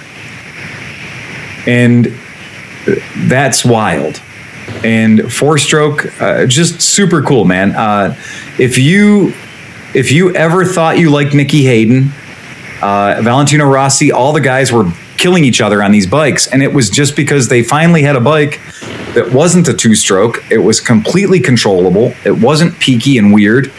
It was a bike that they could use like a fucking scalpel, mm-hmm. and it was insane. And I like where they say there was talk of a five cylinder RC211V road bike. No, there wasn't. Are you kidding me? That shit was pure angel tears. I mean, that's a race bike. if you were watching these guys race back then, when the four strokes came in, all their racing styles completely changed. Yes. And yeah, you they started backing them in. Yeah, well, not only that, but like, so they'd be like, in, in the two stroke days, it was all about the straightaway and then Right. trying to muster through like the turns the best you can, mm-hmm. but all the shit happened on the straightaways. That's right. It was so controllable that they Yeah. started to, to, like all the defensive riding and all the aggressive riding and like figuring out how to how to outbreak and then pass in turns and stuff really started to. I mean, it was always there, obviously, but like they really, like you said, they, it's a scalpel tool now. It was amazing. I loved watching the racing when this when this bike came in. When this bike showed up, it made the two strokes look quaint, um, and it it did. It really was. This this thing was fierce. Yeah, and, And- the styling, it's what 15 years old at this point, and it could have came out yesterday. I mean, like, Oh no, it's it's it looks like the future right now. I mean, it looks like the future 20 years ago. It's a fucking brilliant bike, and and again, uh, it changed the whole world of road racing. yeah. Yeah, All right. absolutely earns its place. Wow. Okay, here we go. Jeez. So See, what's with all the what's with all the road bikes? I mean, like, why don't they have like a, a WR four twenty six? and this is and you know what you're absolutely right steve and i think that i think that this thing is all about it's literally street or road racing motorcycles they have not given one hint of they haven't given Uh, other than the GS. you know But I mean, like a WR four twenty six was a that was a game changing. yes it was absolutely. The, the and i think if this would have been a 50 bike list that probably would have made it. Because you're right the that big four stroke when that when that big Yamaha showed up, that dub that 426 showed up and it changed everything. That was Do you think that they? So they're saying motorcycle. Most people associate a motorcycle with road, and Right. it would be like dirt bike or greatest dirt bike. yeah, they haven't really. I mean, the GS is as close as they get to a dirt bike in this yeah, thing. yeah. And- it's still a road bike, generally. But not for nothing. I mean, I can I can respect where they're coming from, and I'm not going to tear their ass out because every bike they've named so far, and I think the Harley Flat Tracker is probably they should have actually put that in the 1976 category. right. or the 19 you know 70 category because that's when the XRs started being a flat track thing. They didn't. They should. They should have put it different in the stacking order. Um, I think yes. I think that the new Kawasaki Ninja H2R, although having the dumbest name, um, I know what they were doing. I know why they called it an H2R, but fuck you. It's not an H2. There's nothing about it that's an H2. It doesn't have three cylinders. It's not a two stroke. It's It's, it's not an H2. And they, like, Nothing, ab- nothing about this bike is anything other than a four cylinder Ninja. But like, look at this. So like, like this is 2015, and this is 2006. Right. This is mm-hmm. so much sexier than this fucking thing. Well, Because the 2015 Ninja H2R has a front styling treatment that was done by the Matrix graphic design department. Right. Like dread. It's ridiculous. Yeah. Yeah, it is ridiculous, and it, it's kooky and it's it's nuts. But I mean, uh, are we are we completely like I don't know this. I'm just asking. Like, is this? Did they take it to a wind tunnel and like the wind tunnel told them they needed this shit, or is this? I don't know. I think they I think they watched it. too many uh, Fast and the Furious movies. Well, this this does have the the delta. Like if you look up on the top, yeah, what looks like it could be a mirror. Those are just like uh, wings. petards or, or whatever. I forget what Some you sort call of spoiler. yeah. Yeah, like on the uh, well, whatever. I have gotten to ride these bikes, um, not the R, of course, because nobody I know has that kind of money. But I've gotten to ride the regular H2, and what I will say is it is fantastic. The supercharger is magnificent, but keep in mind that the supercharger is done to give you 1300 cc's of power out of a 1000 cc motor. You know, and that's what it is. The supercharger keeps this machine light and it keeps it efficient I see. and it keeps it within the numbers for uh, EPA. So for a one a 999 machine, you know, a 1000 cc machine, this thing bats way above its weight. It punches way over its class because of that supercharger. And I think that this is an exercise in, hey, look, we can put a supercharger on a 450, give it the power of a 1000, but the weight of a 350, you know? And I think this was really, you know, I- obviously this is the, the race model, 310 horsepower. You're not going to get that out of the street model. But the bike that I rode was remarkably powerful. It was amazing. And it still got its ass kicked by a zero SR. I was just gonna ask you. Like, I, I remember watching a video from some black dude, like from Cleveland, that has a review. His name is his name is Ebe Ibrahim. Yeah, that- um, that's and his channel is called 650 IB, and he's a super sweet human being. Um, I would give love to him at all times because he's got like you know the Doug DeMuro videos for cars. Yeah. So he's like the Doug DeMuro for cars, but he does it for motorcycles. And he's built himself an amazing collection of motorcycles. Um, but he's a, just a very cool guy. And I would tell you that I would have no problem letting him ride any bike we sell, even though the first time I met him, he's like, Yeah, I want to I want to take one of those zeros out for a test ride and for my YouTube channel. And I watched his YouTube channel. I was like, uh uh-uh, uh, i am not letting take my daughter to prom when your name is Anal J. Analson, you know? and uh, it turns out he's a great guy. But the zero beat it though, right? I mean, that's what I saw. the zero beat it, and I will put two asterisks after it. And the zero beat it in a quarter mile, right. and the zero wouldn't have beaten it if it would have been three quarters of a mile, right? So it was the perfect conditions. Uh, a, a very, you know, very bad, uh, rough road. You know, it wasn't a track. We weren't on good sticky asphalt or good sticky concrete. Um, we were on a side street, and it was go. And so the zero has 116 foot pounds of torque and doesn't ever have to touch the clutch. It just goes, it pulls from zero RPMs all the way to winning. Had that race been another 100 meters long, he would have beaten me. But it just so happens these circumstances were that I had him by two bike lengths at the end of the race because the zero doesn't like going over 100. The, that generation of zero doesn't like going over 116 miles an hour.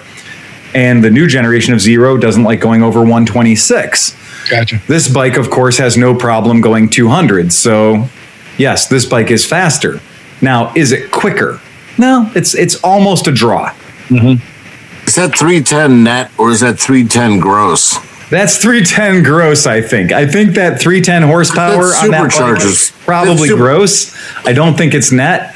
Um, I think that's probably 310 on the crank, Yeah. as they say, but still 310 on the crank is still probably 300 at the back door. So But I would think that supercharger would take up some some uh, ponies.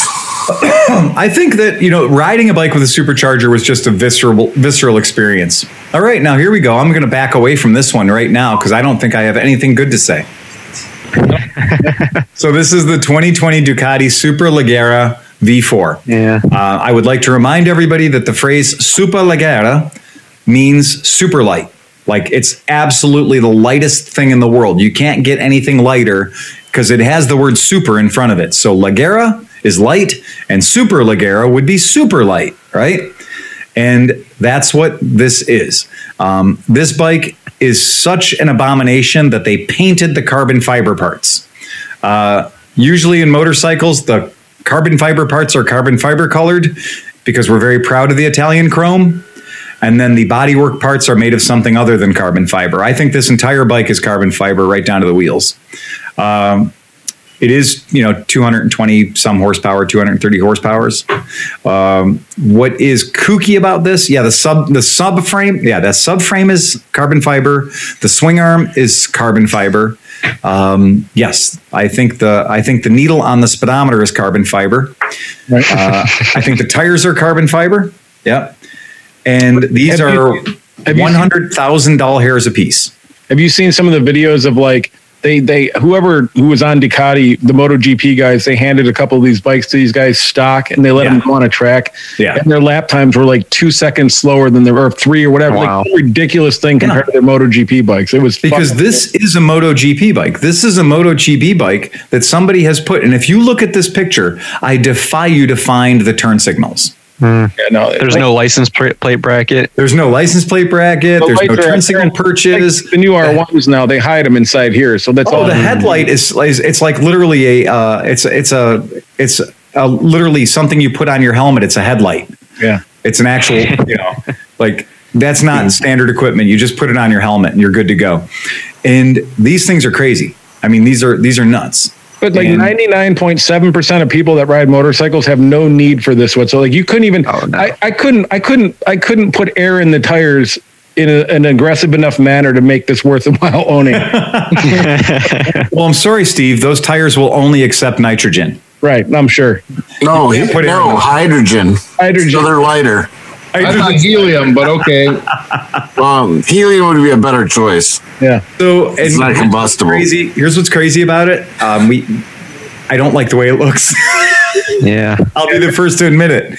I'm not a fan of the styling, and and as crazy as that sounds, it looks to me like a. It looks like a. It looks like the guy that does airbrush and airbrushes t-shirts at the mall. Yeah. Literally, I don't like the tails that are way up in the air Yeah. like that. Yeah. It looks like the guy who airbrushes t-shirts in the mall. If you told him you had a red R6 and you're like, "Yeah, paint me up a red R6 on the front of this wife beater," that this is what he would paint. and then he put a Ducati logo on the bottom of it because he didn't know any better. Right. Right. But yeah, to me, that this motorcycle, obviously, it's not my problem. I will never be in the running to own one ever. Uh, it's got to have the world's fastest depreciation because I know that they cost a hundred grand a piece. well, I that and the, fa- the fact that it's race technology, and race technology is always changing. Exactly. I mean, I think that if you burned your money, it might depreciate faster than if you bought this bike. Well, and I want to know. So, like my buddy Mark, who was always the Ducati guy, he was a Ducati tech. He he had like the sickest Ducati, and then he he heard about a rumor, so he sold it, and he mm-hmm. bought a two year old superbike from the Superbike series. Yeah. And he paid like even at the time it was like he double mortgaged everything. He was a single guy. He paid like forty or fifty thousand dollars for the bike. It Right. came in a crate with all this stuff. For a month, he couldn't start the bike because they forgot to send the laptop, and the only way to start the oh. bike is with the laptop. And then he was starting to get into it, and like you know, we used to do these these runs on Sunday mornings down to New Philly and do all this road, you know, like the curvies and stuff. Curvies, yeah. And so he was like, "Yeah, I got to get gas, but I can't use any gas that they sell here." So he had to buy. It was like 123 octane race gas, and it was fifty dollars a gallon. Yeah, And you so- can only buy gas gas that comes in a five gallon metal barrel. Or 55 gallon, either one of those. Right. Right. yeah. That's the only way to buy gas for these things. I Right. mean, so like, yeah, your so your hundred thousand dollar bike, or in his case, his fifty thousand dollar bike, just to ride it was like a thousand dollars a weekend. yeah, You know, and, it's insane. and realistically, unless your name is on the back of somebody else's trailer, mm-hmm. the only way to own something like this is if you don't own it. Right. Right. Mm-hmm. Yeah. The only way to have fun on one of these is to be good enough that somebody else is paying you to go around track. So that's That cool. it. That was it. And, and again, for a 25 bike list, I think that it's a really good list because it approaches some things differently. I know that we would make a list a little bit different than this, but it is fun. It's fun to look at that, and it is fun to think back, like in 1923, that BMW R32. That's a bike that I think any one of us, you know, whether it's the levers that come at you the wrong way from the end of the handlebars, or it's that crazy leaf suspension above the front fender. Um, the shaft drive is so cool. I think that there's so many things about that 1923 BMW R32 that all of us, you know, would be like, yeah, I'll take a go on that for sure, right? Well, and they even admit right here, if you look, like you know, they argued with each other and stuff, and they're not saying it's definitive. They're like, did, No. did your favorite make it? So I mean, I think Yeah, they of course. compiling something, you know. That's- no, I really like it. I, I got to tell them. I got to tell you that when uh, when Big Ben sent this over to me, I was like, you know, oh, another top twenty five list or a top ten list or whatever. We've been through this shit so many times, but um, these the author of this list, I think, did a really good job, and that was fun, and and it's it's cool, you know. I would go with the R5 though over the. I think the R5s look way better than. Not not that that bike looks bad. That bike's beautiful, Right. but an R5 is like more Art Deco. And and Steve, what year did your R five? What what year was the first year it was available? I want to say uh, 38. Yeah, that's what I was thinking too. I was thinking just right, just before Hitler. I mean, literally, it was the last bike that you could buy before all the motorcycles went to be military production. Right, and then they lost the chrome. They went to uh, black painted mufflers because of the war effort, and um, but I, I just think the heads. I mean, those are kind of cool, but those heads on that R thirty two remind me of there's a scooter Yeah, that had a opposed twin like that. Yeah. The the Velocette Viceroy. Velocette, yeah, the and Velocette it- Viceroy that. Velocette reminds me of that engine right there. Absolutely. And there were a couple of, um, if you look, I, I'm kind of goofy with old motor, uh, airplane motors, and there were a number of uh, jet engine APUs. And so these jet engines, these turbine engines, would have a piston powered motor, like an actual two cylinder or single cylinder piston powered motor on the front of the jet engine, so that if you needed to start the jet engine, that's how you did it. You pressed a button and it actually started an internal combustion engine, a piston powered engine, and that would get the turbine engine going, and that's how you made them work. And so, yeah, there were a couple of uh, like AJS and a couple of other companies did these awesome little 250cc or 200cc boxer engine parallel twins and that was how they would get their uh, turbine, their aviation turbine engines started, and uh, that's where that. Oh, That's where that was. That ended up in aviation. So really, kind of a fun thing. Oh. If you ever want to do a deep dive into, uh, if you do a deep dive into uh, piston-powered auxiliary power units for uh, aviation, it's hilarious because you will recognize some of those motors from the motorcycle industry. I guarantee it. Right. Hey, so that that Robb Report thing, they have this other thing like crazy motorcycles, and I was scrolling through it, and most of it's kind of bullshit and whatever. Yeah. I've never seen this before, and this is pretty cool. And it is just a custom. It's not like it's not like a brand of electric bikes or anything. Mhm. But this is badass. Check this thing out. Look at this thing. I like the Yeah. front wheel and the whole. I mean, like that's just that's a cool aesthetic if you're going to have an electric bike. I mean, look It at is. it. I, I do like. I do give him credit, except for the fact that that is the world's most awful riding position. Well, yeah. I mean, uh, yeah. You're not you're not touring on this. Thing. That fairing isn't covering anything either. Right. No, I are you, not? I like that. You're not touring on this. Not only are not touring on that. The last time I got in that position, I was in the army. I mean, that's terrible. Not on purpose. No, that's that's the last thing you have to do before they take you. Um, you know, that's the final act of indignity to let you know that they own you. But I But- do like this. This is cool. The front end. I mean, like they did some cool Well, the front end is designed to emulate a giant internal drum brake. right. with the really short spokes, which you would see on the water buffalo. The early generation of water buffaloes had that massive four shoe uh, drum brake on it, and it would give you that extremely short, like the spokes are only like two inches long. And I think that's what that pie plate is doing, is it's kind of emulating that. Um, it's hiding a bunch of things. You know? I just thought it was kind of neat. It's just different. is, it's cool. Don't get me wrong. Yeah. it's cool. I, I'll let you sit on it first. and I didn't know. That's what, What- she said. What do you guys think is missing from that that 25 bikes list? I think for me, the immediate thing that jumps to mind is there was like five or six, Du- well, maybe not five or six, but at least four or five Ducatis on that list, and none of them was the monster. Right. Yeah, that, that's what I, that list. It seemed to be more like just like a dream. Like, what's your favorite bike list? Not the most practical. Not the. It wasn't Yeah. like. It didn't seem like it was like their most groundbreaking bikes. Because you're right. I mean, the monster was great. It, I have a better idea if you'll hear it. Everybody pick one bike from that list they would remove. Hmm. I mean, so many because most of them are unaffordable. Everything after 2000, easily. So I would I would I would immediately go in there and I would remove the um, I would remove the Harley Davidson flat tracker. Yeah. Um, and I would that- remove it because Was it is honorable mention though? I mean, it appeared that in the thing it said honorable mention. I mean it was in the 25, you know? But was it 25 or was that honorable mention? Hold I on. think I think it was in the Yeah, uh, I think 25. they yeah. counted it. Because I, mean, I thought it it out. said, and we have to mention it. I, I, I thought it said the first line of it that it was honorable mention. Oh really? Oh, I didn't read anything. Yeah, I I, Oh, I read all the stuff and it yeah, said I counted I mean, 25. So, but I I would take rid that one the out pink and blue thing. Yeah, I would take out that the the V1000. No. Yeah. Yep. But it just doesn't have that much to do with anything else, you know. No, Yeah. it really doesn't. And yeah, I, I can't even. Where is that bike? I can't even find it now. Where, I might you're have talking about 25 bikes, you have to be like, it has to be a subset of 25 bikes. I mean, and I really, if I would have, I would have taken that. Um, I think the Sportster being in it was a great idea, and I, I have no problem with the Sportster being in it. But I think I would have taken out the flat tracker and I would have put in an FLH, like an original Electra Glide, because that original Electra Glide, because it was, it started as a military motorcycle with the WLA, and then it went into being a police motorcycle and it was a very well-rounded and in america they were racing those off-road. I mean that was a big thing.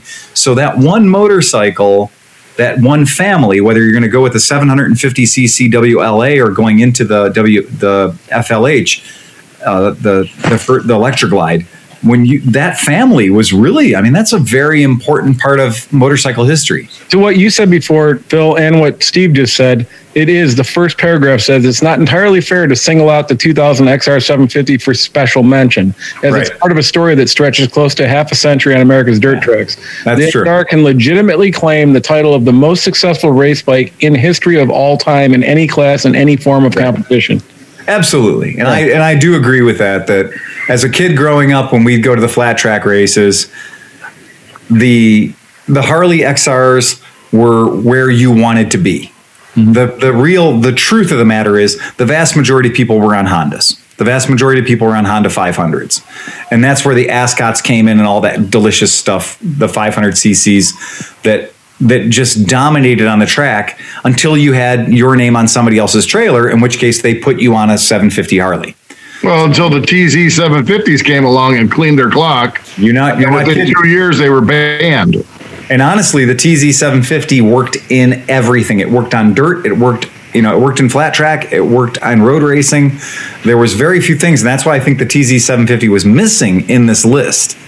Um, But, you could have would one say less the Ducati and have XL, XR, XL series bikes too, because those were the main competition like in the transition from two strokes to four strokes. Mm-hmm. You look at how Honda put so much money into that the racing community for the XRs. Yeah. For the small displacement XRs, like the right. 125s and the 250s Yep. to and and now there are i mean it, it four strokes are dominant i mean right. well i mean uh, also because of emission control things but but four strokes became competitive with two strokes so And, forced- and you know what? And I'm happy to say that I lived through the period of time when I watched two strokes that were completely dominant. Nobody could keep up with a two stroke. They were amazing. And then to watch technology force four strokes to be better. And when you when the, when a guy would come out to the track or the guy would come out with his big Yamaha and it was a four stroke and it had it had the power on the top end, but more importantly, it had the balls on the bottom end, and he didn't have to rebuild his motor after every third race. You know, so he could get twelve races out of a motor. because And- what did you want a yz i mean Yeah. when you when it first started out everybody wanted a yz that's right. and then it just transitioned into Yeah, but don't discount the Elsinore. When the Elsinore came out, it was the first real ridiculous motocross bike. Sure. We're going to talk No, about. no, no, I'm not. I'm not discounting it, but what I'm saying is Honda. I mean, that was kind of a. I want to say it's like a, a side project for. The list was too all over the place because as soon as you put the Britten in there, That's right. you could then it's uh, any any. Right. I want a All bets are Y2K then. I want to put the Y2K on that list. I want a turbo bike. I want. I mean, it, it didn't I think that- stick. I mean, I think it's family wise. I mean, it's, it's a proge- progeny. So you look at the R32, and the R32's progeny is exists today. You know what? I think John John brought up the point that all the bikes like after 1996 or something that the idea of look, they put the Britten in there just so they could pat John Britten on the back. That's why they did it. Yeah. That's why that bike was there. Um, there, so many of the bikes that they put in there were bikes that none of us could ever possibly own, even if we earned ten times what we earn right now. So, because those bikes, there, there's only 300 of them, and they're in a museum somewhere, right? Smith- So, They're the greatest bikes of all time. If you ha- if you were a millionaire. Right, exactly. So I think that if you did say, okay, we're going to make the rules of the list are going to be a little bit different. The rules are going to be can you potentially own this bike? Then the list changes dramatically because the Britten's no longer on there. The NSR is no longer on there. Like it pulls like six bikes off that list real quick if they're bikes that you might potentially be able to own. Well, Yeah. and Smith Smith pointed out something that they completely missed the fucking ball on. What was that? That is these boys and girls. Oh, oh yeah. Indians. Yeah. Yeah, how did they not bring up any of that, man? Come on, like that. Yeah, it's tough. I mean, you're right. And that's where it's like why these lists end up always being the top 100 Yeah. motorcycles. I mean, I got a book that was from the Guggenheim that's 100 motorcycles, you know? You have an Indian four sitting there, and you have a bro Brough Superior Yeah. sitting there. Which Right. one do you choose? You know what? Here, this is, That's a hard. That's a good. do I have to ride it? Because Which if I have to, if I Not have, necessarily. if I have to look at It's it, yours to do with what you want. if I have to look at it, it's going to be the Indian four cylinder. Yeah. If I'm going to ride it, it's going to be the Brough. Yeah, because the the Brough was a performance motorcycle by any standard in its day. You know, it was 20 years ahead of anybody else that came out. The Indian four will do 100 mile an hour. Exactly right. It's it's a different. Yeah, but, but different then, do you, application of but power. then do you do you um do you give it to the Indian four or do you give it to Henderson, who died testing that and had Indian bought out his company and took over his four cylinder development. So, I mean, you have to look at, You look at the history. Right, is it, I mean, you, are you going by the history or who, like, like the, the epitome of the technology? You guys remember the the bike we were just looking at and talking about the uh, the the 1974 Ducati? Yeah. Check this shit out. It Yes, sold for 198 thousand dollars. Yeah, this is this is my point. Yeah. Just buy the Paul Smart replica. Just like look at that. But look at some of you these look at a Paul Smart- shit. Steve, just pull up a Paul Smart replica. Okay. And if you pull up, just type in Paul Smart replica, you're going to have a much better experience. And it's still a motorcycle that when I owned one, I still didn't like it. Like Phil, every time you say that, I think Paul Blart Mall Cop. Paul Blart replica. it's on a Did Segway. auction go off yet for the uh, Honda? Was, was that auction? The, the lot of Hondas. I was looking. That's what I'm. I'm going to go back and look in a minute. Here, here's your Paul Fart or Paul Blart. What? God damn it! You're welcome. Christ. There you go. Oh, that's This beautiful. is- you know, this is one of those bikes that it, it- it's just that kind of a thing. They're out there. They're they're affordable. Occasionally, you'll pop across one. 18. Uh, it's it's 10 percent of the actual value yes, of the real bike. And you don't have to. You can just get a Sport 1000. You can just buy a Ducati Sport 1000 and then go take it and get it painted. Uh, you don't need to spend all that money, and you'll have the same Take it, bike. to, take it to Sleepy. You'll paint it that color. Yeah. That's right. Exactly. Right. Yeah. Hey guys, speaking of owning these bikes, I know several of us have owned one of these bikes. Has anybody owned two of those bikes? On that list. Yeah. Shit. Uh, I'd have to go back and have a quick look at the list. I, well, I've owned I own seven 900 RRs. well, that doesn't count. That doesn't count. You can't have a duplicate. own, yeah, I was going to say I've owned multiple R1s. So, yeah. I think So has anybody ever done the 25 best motorcycles with square headlights? Well, Are there any good ones with square headlights? the 25 best motorcycles with square headlights.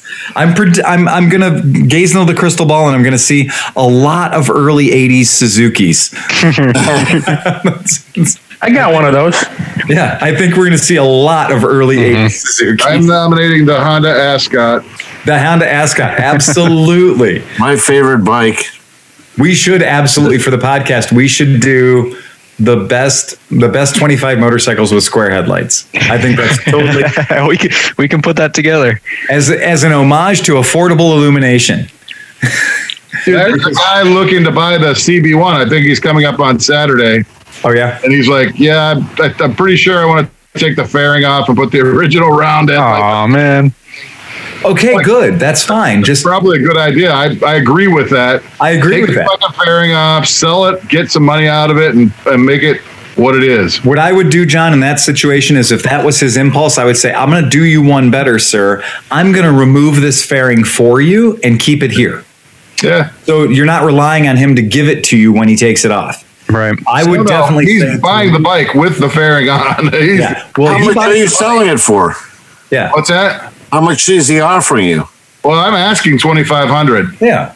Oh, that's a Yeah. good deal for that bike.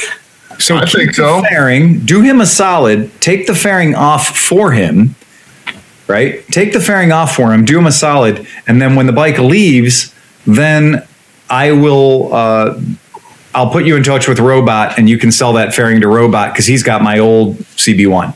No? And I'll bet you that he would put that fairing on my old CB1. Because it's such a trick. What color was yours? red. Hmm. So The you'd have a blue they never fairing made. at the painter. Yeah. They have a spray booth right there at the shop. I mean, they, Yeah, yeah. yeah, yeah. that wouldn't be a big deal. So I, I looked up and the auction is not taking place yet, but I want to guys show you guys something. Yeah, go ahead. You hold, if you hold on to anything long enough, even something that like on any given day in 1991 or two, you would see 175,000 of these in a single day anywhere in Cleveland. Right. But now look at this. Wait, ready? So here we are. I'm looking at checked, and yeah, it's still Yeah. not happening yet, right? Still not done yet, right? Let's scroll down and see if anything jumps out at you that should not be in an auction. Yeah, no shit, huh? Really? Like that's valuable? Are you now? kidding me? Yeah. Is that an F1? Yeah, it's, a, It's an F1. It is. It's the It's first. an F1. It's just Yeah, a shitty F1. F1. It's an F1. Yeah. it- My God, man. Yeah, that is an F1. Looks pretty clean. or something. I don't know. Hold on. Documents. I mean, documents, Did it sell? Do we have a price on that? no, I don't think it's sold yet. Yeah, It's got the factory original pipes on it. no reserve. The metal's not even like you know. No. And you know what? Here's the problem. You see that fairing? That's not the original factory stripe. That's an aftermarket. I think that bike's been uh, resprayed. Because you see the hard line, see the hard line Yeah, between the black came stripe with- and the bodywork. They came. That's a sticker. Yeah, they came with stickers. Believe it or Yeah. not, they really. Yeah, that's did. not nicely clear coated in. I don't think. No, but Oh, they it's didn't. It's from Europe. It's from Yeah, but they didn't. They did. Like I can, I can, I can tell you right now Yeah. that they didn't because a lot of dudes took those stickers off. right. They peel them off. Yeah. Yep, yep, Okay. yep, yep. Yeah. Yeah. Well, it's there a clean have bike, but not that clean. It's got No, thirty-one thousand I mean- kilometers or miles. I don't miles, right? Yeah, mph. Yeah, that's miles Yeah. per hour speedometer. Yeah. Yeah. I mean, look, it scratches and shit. I just can't believe Mecum would No accept. reserve. So It does have the period correct ball buster though. It does right? have the period correct. period correct. yeah, it does. Because then you know what you had? You had the red leathers with this matching fucking thing on your Yes, shoulder, did. elbows, Absolutely. Fuck yeah. Yeah, that's that's you know what? right. That is that's the Malaise era. That's the Malaise era motorcycle right there. yeah. You're like, yeah, okay. That's fair. li- I liked when everything had ridges. Elbows had ridges. Everything had ridges. Shoulders had ridges. Ruffles have ridges. Ruffles have ridges. I like the ridges on my gloves.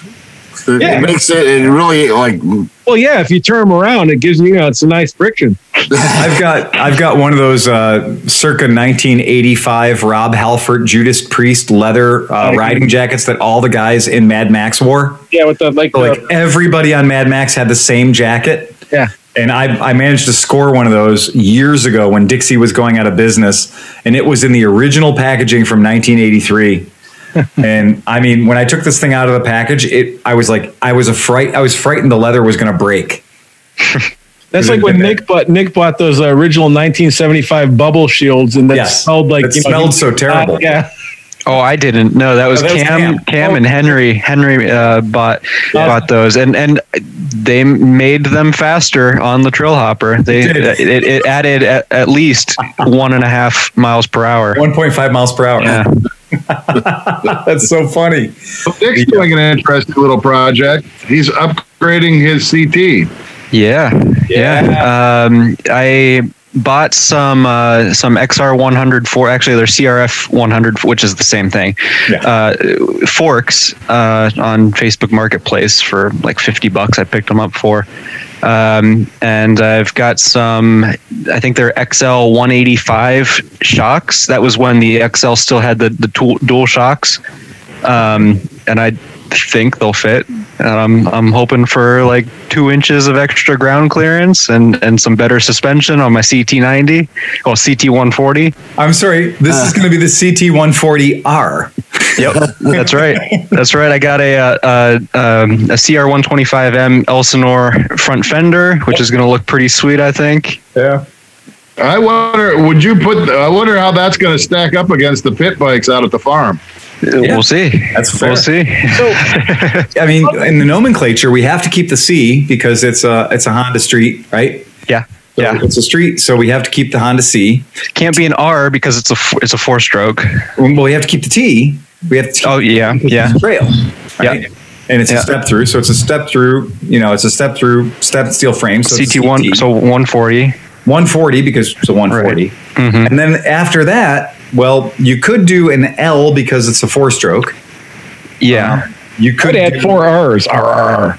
Right. But R I think is appropriate because Well, it, it can't be. It can't be R because R was like the old XR trail bikes, right? It was like XR 200R uh, versus like a like R was on the front. So if the R Oh, yeah, you're right, you're right. number- Right. So if the R was before the number, I would agree with you. But I think after the number, Oh, that's right. Was it called the XL 650R? yeah, the, the R's, the S's, Okay. the S's So had dual here's the- shocks, and the R's had monoshock. That's correct. So the Okay. way remember this, if you're a Honda guy or So you're it could be an a S. guy, just Could an remember S. if it's XR, that's for racing. If it's XL, that's for lame. Uh, if you the XRs were always the performance based four strokers, the XLs were the um, civilian based four strokers. Yeah, I like the XLs. It could be an RS. It's a rally sport. an RS. Yeah, that, that would be sense. Your, that would be your Camaro.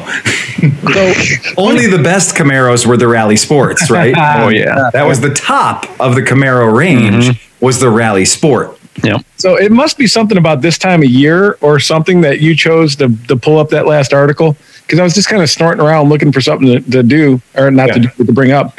And uh, look at this. The same day that we just did this, Rider's Choice, what is the most beautiful motorcycle in the world? And it's Boy. completely different than what we just saw on that other list. Yes. Well, this is only uh, after beauty. You know, it's not. no, no, no. Because look at so they okay, That's Black. hideous. Uh, it's Yeah. not good. But then wait, it gets better because Yeah. your, your and mine favorite, uh, whatever this uh, Seriously? That's the Aston Martin. it's hideous. But then yeah. you know how we all second guessed a certain bike on the other list? Right. Apparently, a lot more fucking people like it. Uh, not that one. That's No. I was going to say. Wait, no, no. But hold on, hold on, and no, no, no. There it is. Uh, Yeah. yeah. Right, Yeah. Yeah. So Yeah, I- well, because it's ADV, so ADV never makes any declarative statements. They always are like, "Do you like this? yeah, right. Is this what you want in a motorcycle?"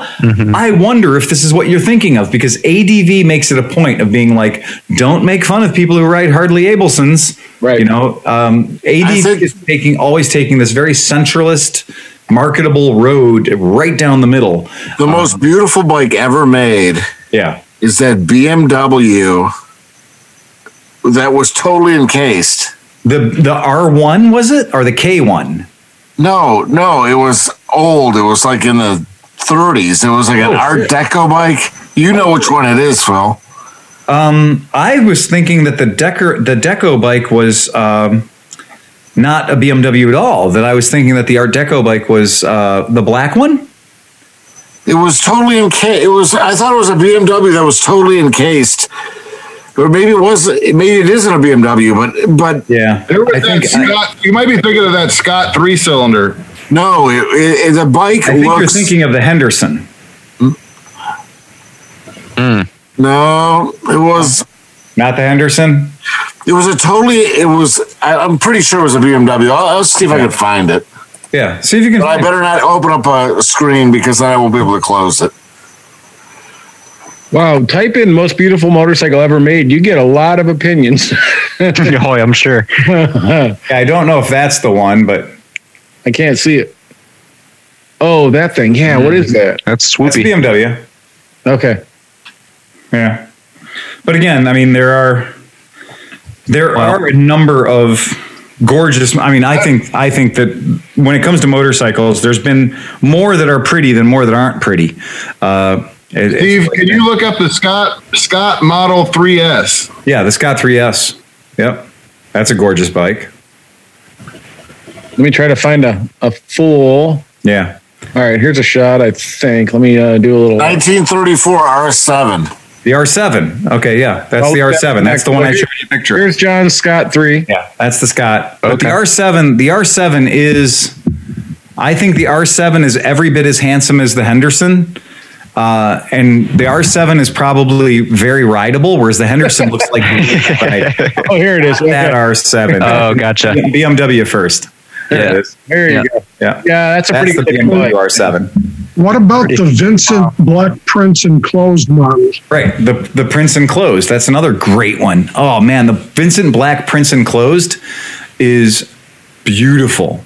It's EN. Yeah. Yeah, whatever. But yeah, it's Oh, wow. That- That's a nice. That's a very nice looking bike. But you know, to is me, that comes in. That could just get parked next to a Triumph bathtub, Yeah. Uh, and the Thunderbird. they're not that different, right? The lines on the R7 are more Art Deco. Yeah. No, the R7's gorgeous. This is almost like a Lambretta had sex with a motorcycle. You know, th- this bike is from the 50s. Well, this bike looks like a Czechoslovakian person saw the R7 and said, "I can do that with my bike." I met a guy who had one of these uh, up by Hammondsport, New York, and I Uh-huh. have video of him starting it up. Oh yeah, Wow. Took it for a ride down to the Curtiss Museum. oh that's so Wait. cool. that curve. Oh, wait, wait, wait, wait, wait, wait, wait, wait. That's the modern R7. Okay. It's got disc brakes. It's R7 here, prototype. there. There you go. yeah, there you go. Now that one Okay. is. If you look at the R7, the original old school R7 prototype, it's just beautiful. I've been to the museum. I've saw, I've seen it in the actual BMW museum. It's got like an eight shifter on it, man. Yes. Yeah. That's fucking cool. Yeah, it's really cool. It's a super cool bike. And if you look at the prototype, if you look at the design thing that you just had up with the disc brakes on it, that was what I was hoping was going Yeah. to be. Yeah. Yeah, pull that up, the NM, the uh, Naimoto Studio one. And And that would have been great if they if that's what they produced, but they produced some Yeah. pile of shit. yeah, they definitely lost their fucking way. Isn't it Um, called the R18, right? The R18. Yeah. Yeah. So the R18, Um, and that, they did just re- they just they just recently released a new R18. Don't look at don't even do the prototype. Yeah, production. There you go. The uh, Oh, the really? new R18 Horrible. Is actually available, right? But this is a hmm. bird. Look at this fucking thing. Right. Yeah. It looks like And- the BMW California with like with the less of a hump or something. Like it's, it's not good. very yeah it's it's very very hard to see the prototype r18 and then see the actual production r18 but they did Yeah, they did at this that. year they started to add it they started to make it look a little more like the prototype because i think everyone felt the same way we did Mm-hmm. when the production unit came out we all went hey that's not what we saw at the motorcycle show Oh man, and they would so would I have think sold. they did They would have sold a did billion of these fucking things if they made this. That's a good looking bike, man. I agree. Yep. And it was even a better looking bike when it was the earlier version of that prototype. So the uh, so many things of it had to change for production use. So uh, Can we look at the AJS Porcupine? yes, you should. And and while while you were bringing that up, let's um not that this is ugly, but let's let's think of what are the ugliest bikes pre 2000 because I don't want the Morpheus or whatever in there and, and all the other stuff. Shut up about the Morpheus. Ugly. I'm gonna own Let's them. put NM, NM4 right at the top of that list. Right. That's the There you go, prototype. Steve. Yep. Yeah, yeah. Did it have a? Is that like a 312 gallon fuel tank? It was like, how do you get the gas out of the bottom of the fuel tank? Fuel pump, baby. It's got a fuel pump in it. Yeah. Yeah. Hey, I vote for the CM400. I hate T. CM 400. I hate that. What was what did you say, John? NM. The M4. The NM4, that was the the one that I texted you guys earlier that Steve's looking at. This bad boy. Hold on. Oh yeah. What? Yeah, yeah. That's that's something. there you go. The go. NM4 is awful. I mean, it's just awful. It's an Akira bike. It's just made for people that like Akira and want to. Well, you know mm-hmm. what it is. So maybe Stefan would like this because it has the lounge chair built into it. It's Yeah, got office it's- chair strapped to the fucking yeah, thing already. it's really Everybody I've seen ride one though loves the thing. I, you know what? Well, they love it because they seeked it out and they bought it. Dude, I'm willing to take in the Cleveland- Pepsi challenge, but we had a guy contact our shop. A Nick, guy what's the past me- tense of seeked? Is it sucked? Sucked. he sooked us out. He he sooked us out. The dude sooked us out to go get a um, NM4 that was at Sills. So this guy had contacted us and said, Sills won't just hold the bike for me, which I found that to be very strange because I've worked with Sills for years and I believe that they would do that. In any case, what he said was, I'm going to pay you money to go over to Sills and inspect this bike. And if it's everything that they say it is, I want you to buy the bike and re- grab it and get it back to the shop and hang on to it. And I'll I'll make arrangements for transportation, which I, I normally I'm going to tell you I wouldn't have a problem doing that. And if nothing else, it would give me an opportunity to ride in an NM4. And he was from California, San Francisco, whatever. And that tells you how rare they are that he was going out of his way to do that for a bike in Cleveland. But in the time it took me to respond back to him with, like, okay, well, how are we going to handle the money? They had sold the bike at Sills, the NM4. So it's not a high production bike. It's weird enough that people do fucking want it. And So- uh, I don't know, man. You've I ever- talked to Pam today. Yeah. Yeah, we were we bought a snow like the most beast like snowblower off of them because Yeah. they sell like power equipment too. Yeah. Oh, yeah. So they sell these tracked snowblowers that like they they're like tree shredders and snowblowers like on tracks and they're like and they're huge. They work great. And But anyway, Honda? she had given me a call and I was talking to her about a, a hundred uh, one of the CT one twenty fives. Sure. Yeah. and uh, she said that the, that Honda's all messed up now. That they the like the ordering is all messed up with Honda, and they've gone to they have to order every three weeks, Oh, and they they uh, like uh, could get only one bike of one bike at a time. right. Um, Yeah, that's unfortunate, and and I see some motorcycle companies going to that right now because everything is going to be just in time inventory. Uh, none of these places are going to have uh, massive stockpiles of bikes hanging around as a result of COVID. So everything's going to change. It's going to be a little bit weird.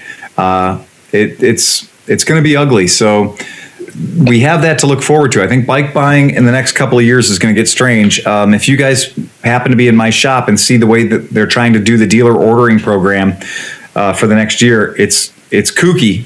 And uh, to that effect, I have some interesting numbers for people. Uh, for people who are nerds and like just fucking numbers, numbers in the motorcycle industry. Um, would you like to guess in in the motorcycle world? Uh, who had the absolute largest growth there the the biggest growth that you could ever imagine of motorcycle manufacturers in the United States on road segment like bikes literally on the road who had more unit sales in 2020 than they did in 2019 the numbers are in. Zero. no. Is that nothing. as a percentage of what they did last Well, year I'll versus you- this year? go for percentage. Percentage is great. Percentage is easy. Yeah. Janus, not Janus. They sold 148% of what they did the year before. Granted.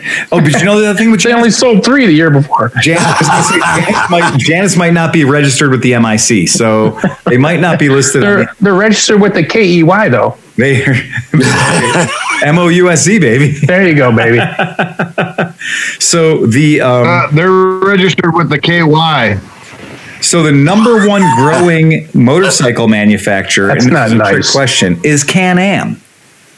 And so Can Am went from 13,500 units to 17, almost 18,000 units. So they went from 13,500 bikes to 18,000 bikes. And it's because they sell Can motorcycles. They only sell those things, right? Those. That's right, Steve.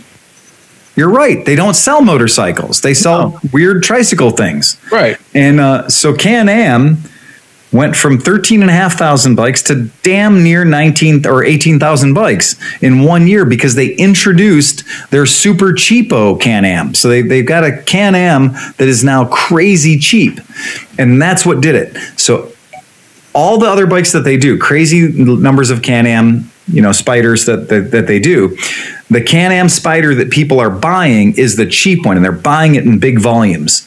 So number two, the number two biggest growth, twenty eight percent growth. They went from eighteen thousand bikes to over twenty three thousand bikes.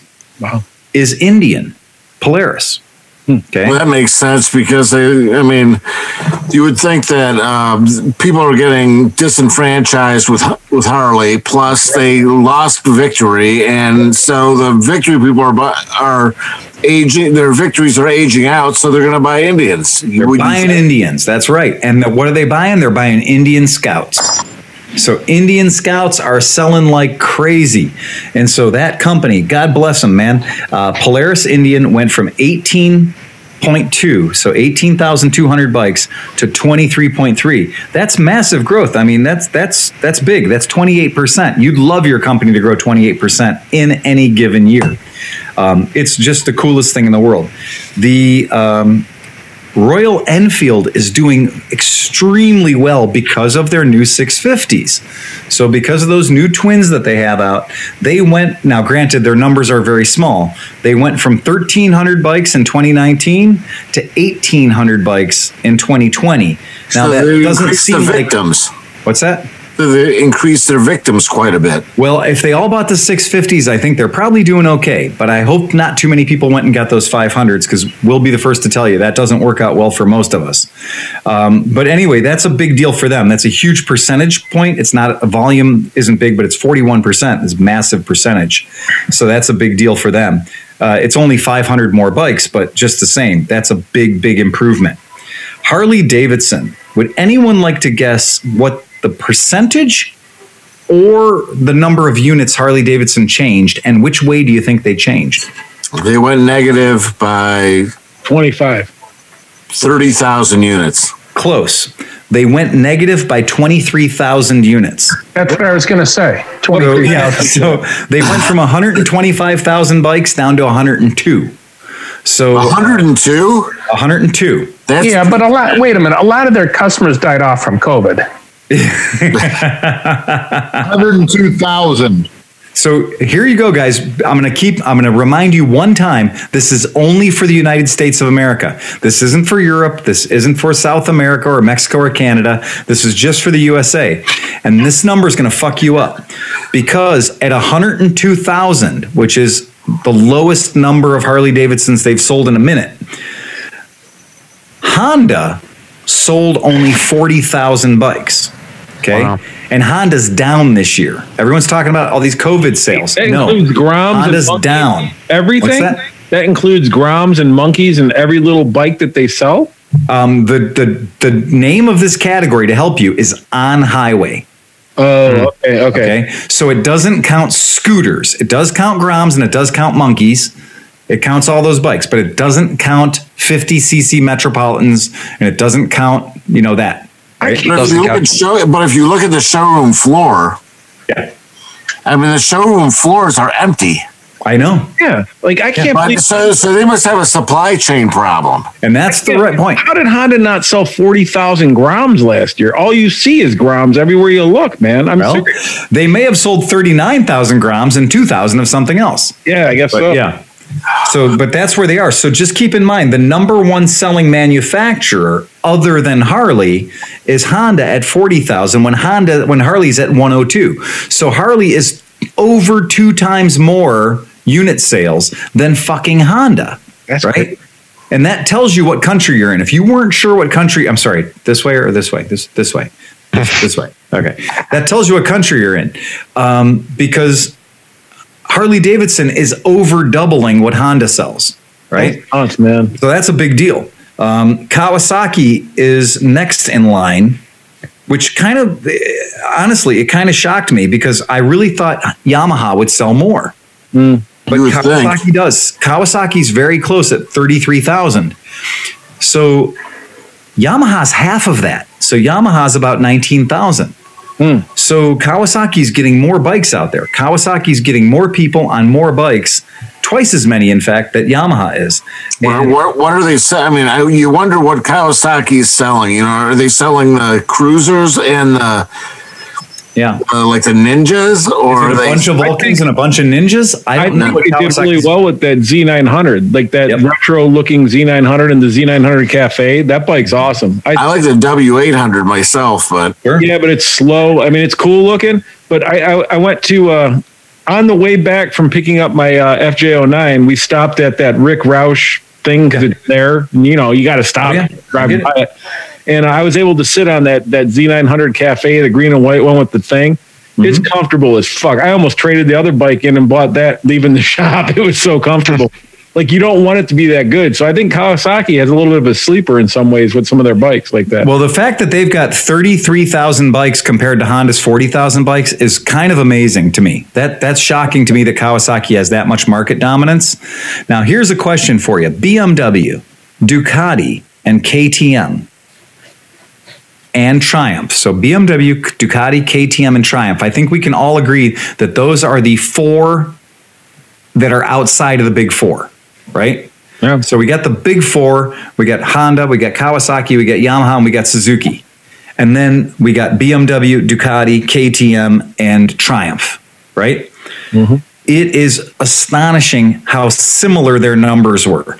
I mean, these people sell about 6,000 bikes per year like clockwork.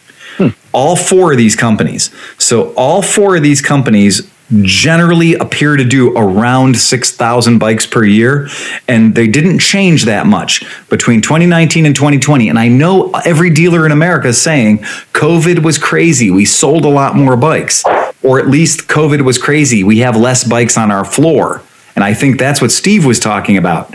I think COVID shut down manufacturing for long enough to create a fucking demand for motorcycles. An artificial, uh, an artificial, um, what do you call it, drought? Maybe. B- BMW dropped 200 bikes. They they're 200 bikes lower. Ducati is 461 bikes lower. That's 10%. Um, KTM is actually about 800 bikes higher, and I think you can blame that on those KTM 390s, those affordable, cheap KTM's, because we know we sold a few of those. But you know what's neat? It's like I, I was just sitting there, I'm like four thousand seems so low. I was like four thousand bikes, right? Yeah. If you say like an average of thirteen thousand dollars, right? That's still fifty two million dollars of Mm-hmm. Right. sales. Yeah. Like I it didn't. I was like, how can they survive on four thousand bikes? But damn, that is a lot of money. I Well, guess. keep in mind at our dealership, which we're a small dealership, we did over 200 bikes. right. So, you know, when you consider that there's 50 states, I mean, how many dealerships are there? But we were number five in America for Piaggio, mm-hmm. and we were like number four in America for Zero. And, you know, it, it's, it's very strange when you think like there's a lot of dealers who are performing way lower than we are. There are a lot of people who are putting out very, very small numbers in order for these numbers to work. Um, we all can think like Triumph dealers are pretty much everywhere, but they sell 7,500 units in America, right? So Triumph sells 7,500 bikes in America. Um, it, it's it's like okay, well, when Royal Enfield comes in and sells eighteen hundred and seventy five bikes, you're like, oh, well, that's that's kind of impressive because we know that we can see we can in our brains we can picture where the Triumph dealers are, but Right. we can't picture where the Royal Enfield dealers are. So what about zero? Is zero on that list? Zero is not on the list. Uh, so certain manufacturers who produce le- less than a certain number of bikes aren't going to be on this list.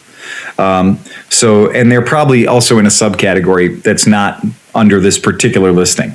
So, um, I would not be surprised to find out that this list covers uh, just internal combustion powered motorcycles because it has Enfield on here at 1875, but it doesn't have zero.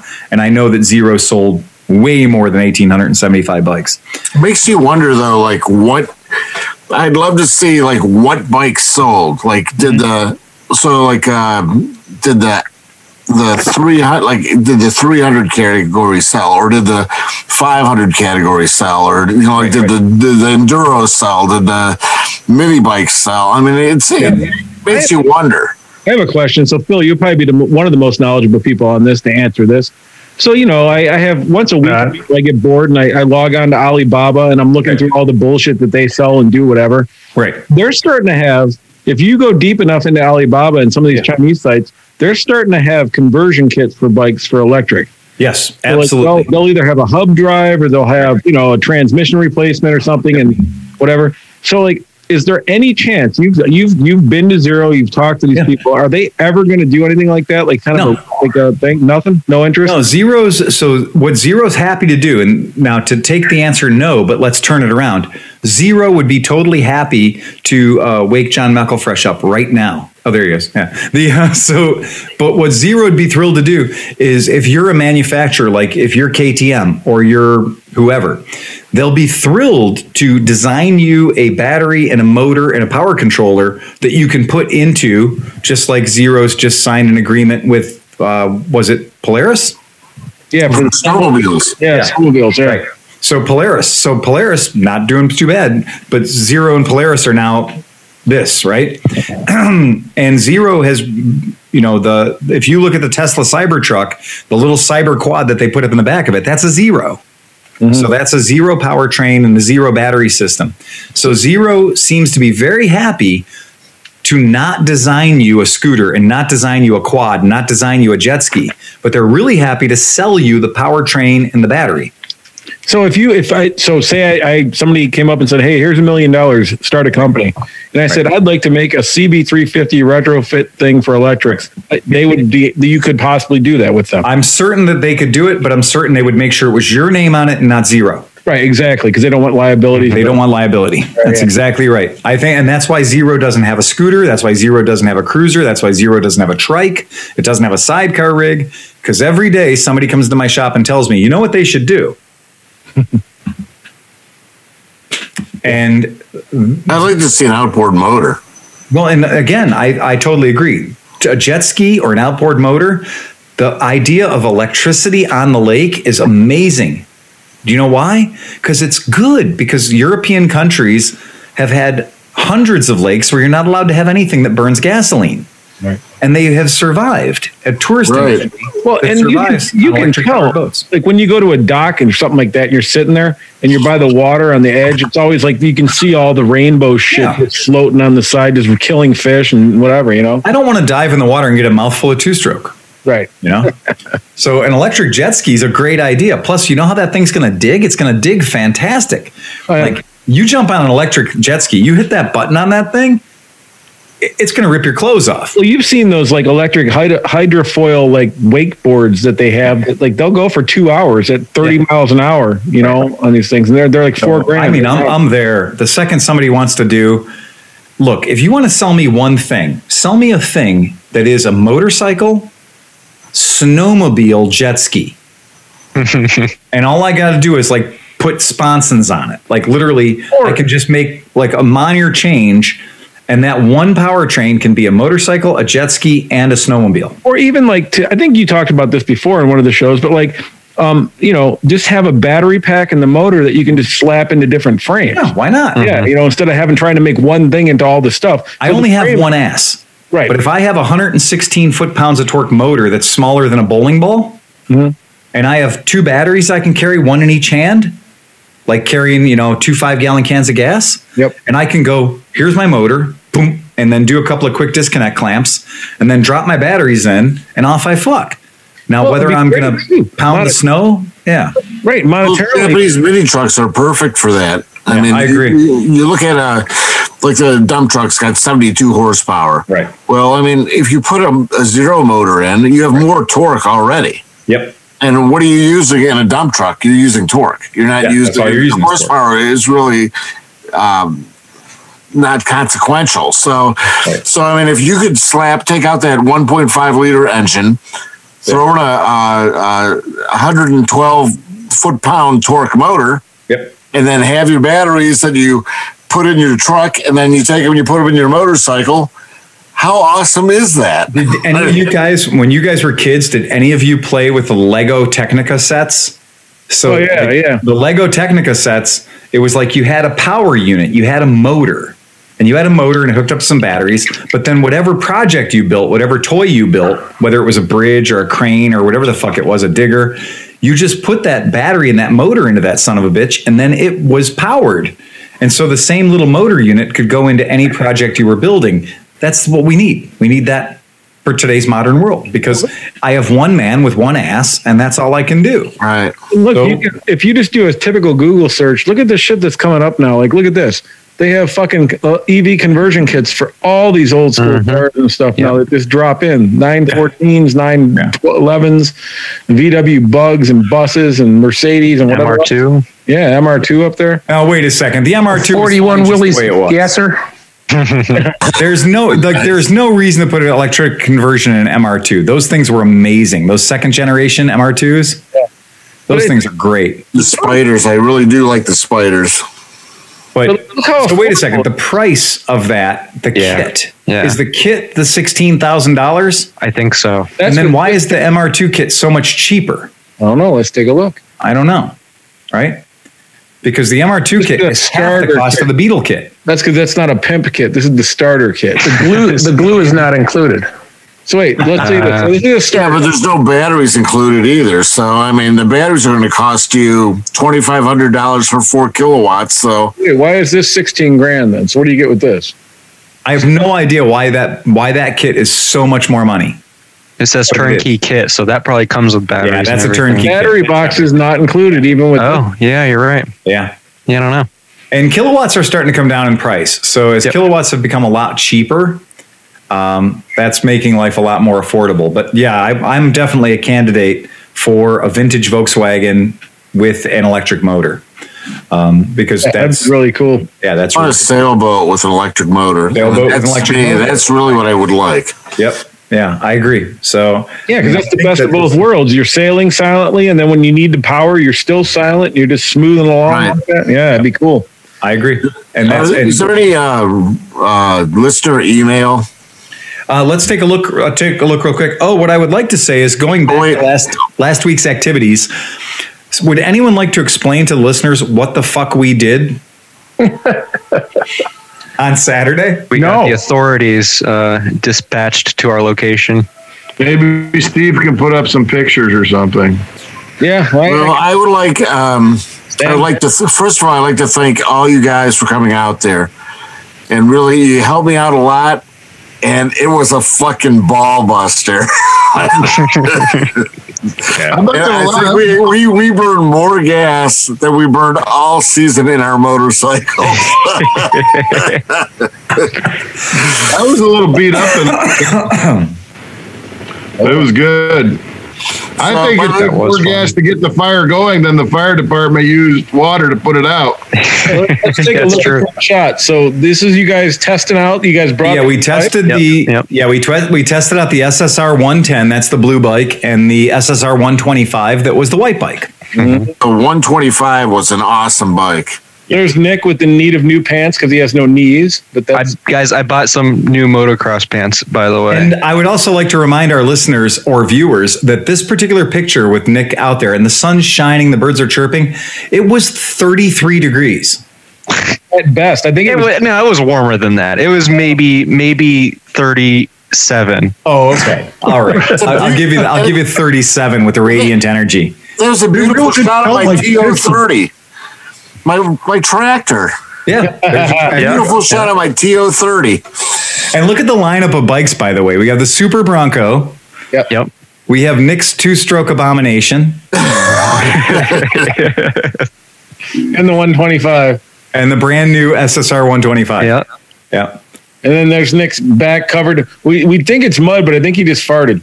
We're not. Gosh, best I was way that hoping I you guys wouldn't It was a notice. shark, not a fart. The best way that I could describe the conditions of the ground was creme brulee. Mm. So you'd look at it, and the top of it looked like grass, but the second you tried to go through it, you realized there was six inches of mud under the grass. The only thing that didn't sink in was the Bronco. Yeah. Right. The Bronco Right. just drove over it. The Super Bronco mm-hmm. with those giant ag Just tires. floated over top of it. Yeah. Just in There's still mud on your glasses in this photo, Phil. There's still mud on my glasses in my truck. Got a picture of the seat of Nick's car.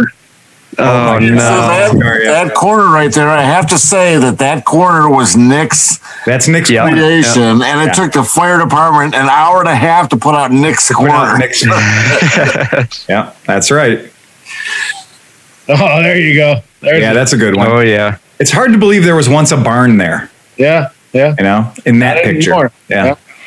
Oh, and And look who showed up. It's the fire department. Well, it's actually three fire departments South Amherst, um, New Russia, and Oberlin. and I just like the fact that like you got right there just the Cleveland. The Cleveland Motor Product yeah, placement. right. Yep. Well, I wanted to make sure we took ownership. Yeah. Uh, I don't Uh, understand what about that was a, a three alarm fire. Yeah. There were nine fire trucks one time and one sheriff's car. Yeah. And one It sheriff's was pickup truck. ridiculous. It was, Yeah, it was totally ridiculous. and it was, who called? Did you figure out? Because somebody had a call. They said that there were multiple 9/11 calls, and they said a house was burning down. They were half right. Burning down the house. I mean, you're- But when they arrived and it wasn't a house burning down, they could have just been like, okay, it's not a house burning down. Right. Well, Like I They're said, having a campfire. To a hammer, everything looks like a nail. And to a fireman, everything looks like an excuse to push water around. Right. And, you know, if we would have been sitting there roasting a weenie over a two by four burning, they would have put it out with a fire hose. Hey, uh, speaking of, of sharts, there's my There's your Veloster seat. seat. Yeah, I took my Because they sweater cleaned off. out. I took my sweater off and put I- my jack, jacket on, and you know, so I was clean when I got into my truck. But Yeah, I, I forgot I was wearing that jacket. I brought two jackets. I thought I was being strategic, and then I forgot which one I was wearing when I got You into got my in the truck with your muddy jacket yeah, on? Yeah, it was a blast. I mean, I got to say, the SSR 125 is a fine and noble steed. Um, It is, and it's a uh, there's a hell of a lot of difference between that 110 and the 125. oh, yeah. Yeah, the 110 doesn't get the job done in the mud. It'll probably be great at pit bike for like AMA vintage days or something if it's not too muddy. But the uh, the 125 was remarkable. I'm not a small person. I'm over 200 pounds, and that 125 did rip me right through that mud, no problem. So um, Yeah, I think so. Just so our podcast viewers and Patreons know, we've been sort of banking the Patreon money. And what we're going to do is we're going to use that Patreon money as a budget to help us buy. And I'm going to sponsor it. Obviously, I'm going to kick in a lot uh, from the shop, but we're going to make uh, so that we have six uh, a fleet a fleet of these SSR 125s, and we'll uh, we'll do them with Cleveland Moto stickers and shit on them. So this way, when we do AMA Vintage Days and we have our friends visit us from you know out of town and stuff, we can be like, hey, look, there's a bike for you to ride, you know that kind of thing. And Steve, Yeah, I think really what we need to do, I think vintage days aren't going to happen this year. I think you're right. I think what we need to do is do that, have our own vintage days Yeah. at my property. yeah, On it. You're right. Yeah. Invite That's the without the fire department. invite the p- Patreons, invite people who listen to the Bite the fire department. Yeah, no, we're not inviting them. No fucking way. But I mean, invite the people that listen to this podcast Yeah. and have them come out. I mean, we'll say, hey, this is the day we're doing it. We're gonna get fucked up. We're gonna burn shit. We're gonna ride. We're gonna have uh, all those shenanigans that you have at Mid Ohio. Not a ramp. Yeah, You're, not uh, a ramp. You're uh, no, on his property we can have a ramp. You don't have to fake it. And Hoff, Hoff, you can give uh, free tours of the uh, shit plant. Yeah. Hey, anybody who wants to see the Number shit, one trauma center nearby. All right. How close is the nearest hospital? That's what we need to know. So, uh, Steve, your neighbor from across the street did come to my shop to look at the SSRs. uh So he's he's interested, and I, what is his name? Ron. Ron, yeah. Ron. So Ron came with our friend BSA. Uh, BSA Bert. Yeah, Bert, right. Bert. So BSA Oh, yeah. Bert is the guy who got us into the Scottish games years ago. And so the first time we went to the Scottish games when we had Royal Enfields and stuff, um, I wore my kilt and went out and rode with all those goofy guys. And uh, so that was the first time I met BSA Bert. And he's always come out to our Mods versus Rockers events and Distinguished Gentlemen's rides. He's super, super nice guy. But he's got teeth like Jaws. yes. And he lives over by the Walmart. His property is over by the Walmart in Oberlin. Right. got he's selling a, a chunk of that property i'm going to go look at but i want to talk to ron about the property he has that's next to your property because i'd really like to buy that because what's better than having one backyard to play around in but having three you know Right, and you could make it a loop. You could go down right. into that valley, go across, come back up, make that a whole loop, and come back down. And so when ron and bert were in my shop I, I made sure to make it clear to both of them that i was looking for property. Now ron didn't volunteer up the property he owns two doors down from you but bert was very quick to volunteer up his property that has a cell phone tower on it already and it's on us route 20 and it's literally uh, three blocks away from walmart. Yeah, but I think it would. I think that property would sell for a lot of money. I don't know. So let's i mean because uh, another property right on 58, which is right like caddy corner from him, like Yeah. a diagonal from him, sold for a million dollars. I would like to see what Ron, if Ron really does want to sell his property, how much money he wants for it. And I would like to see how much money Bert wants for his property that he has with a cell phone tower on it, because that's less than five minutes from your house, too. But I would prefer it if it was property that was adjacent to your house, because then we'd have the creek and the river by the uh, wastewater treatment plant. Right there, that would be great. Fine. That would be Yeah. great. That'd be the best possible thing.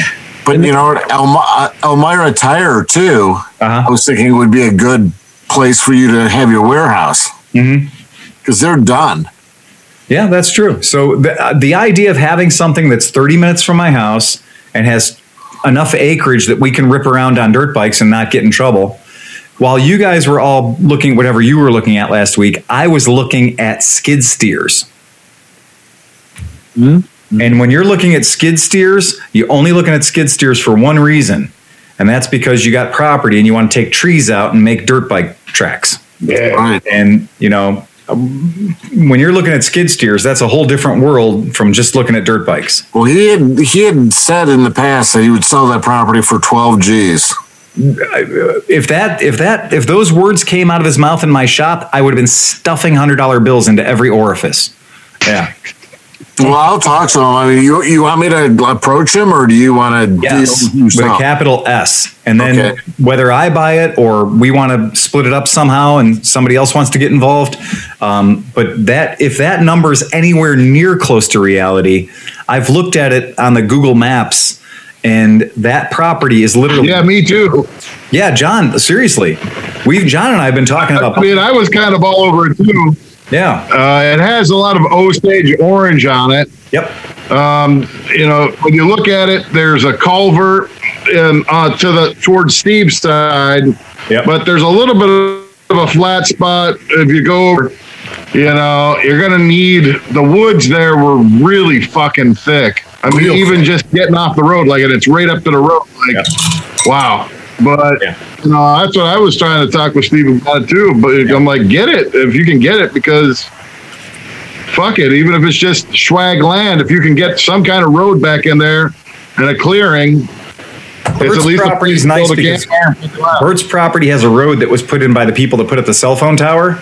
So there's a service road for the cell Yeah. phone tower and a pad for the cell phone tower that you could use to get half of the way back to the property. Bert's property is really big.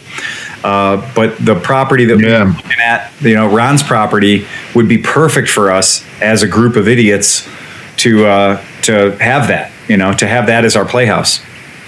So I was hell yeah. too for the if we if we do end up doing this um uh like mid Ohio kind of thing or North Ohio kind of thing, I would build we could buy a uh like a little not not a shed but like a shed and have put a couple johns in it, put a shower, a couple showers in it, and then have it because I mean it could run right through the septic system. I think we would call it Cle- I think we'd have to call it Cleveland Moberlin. nice.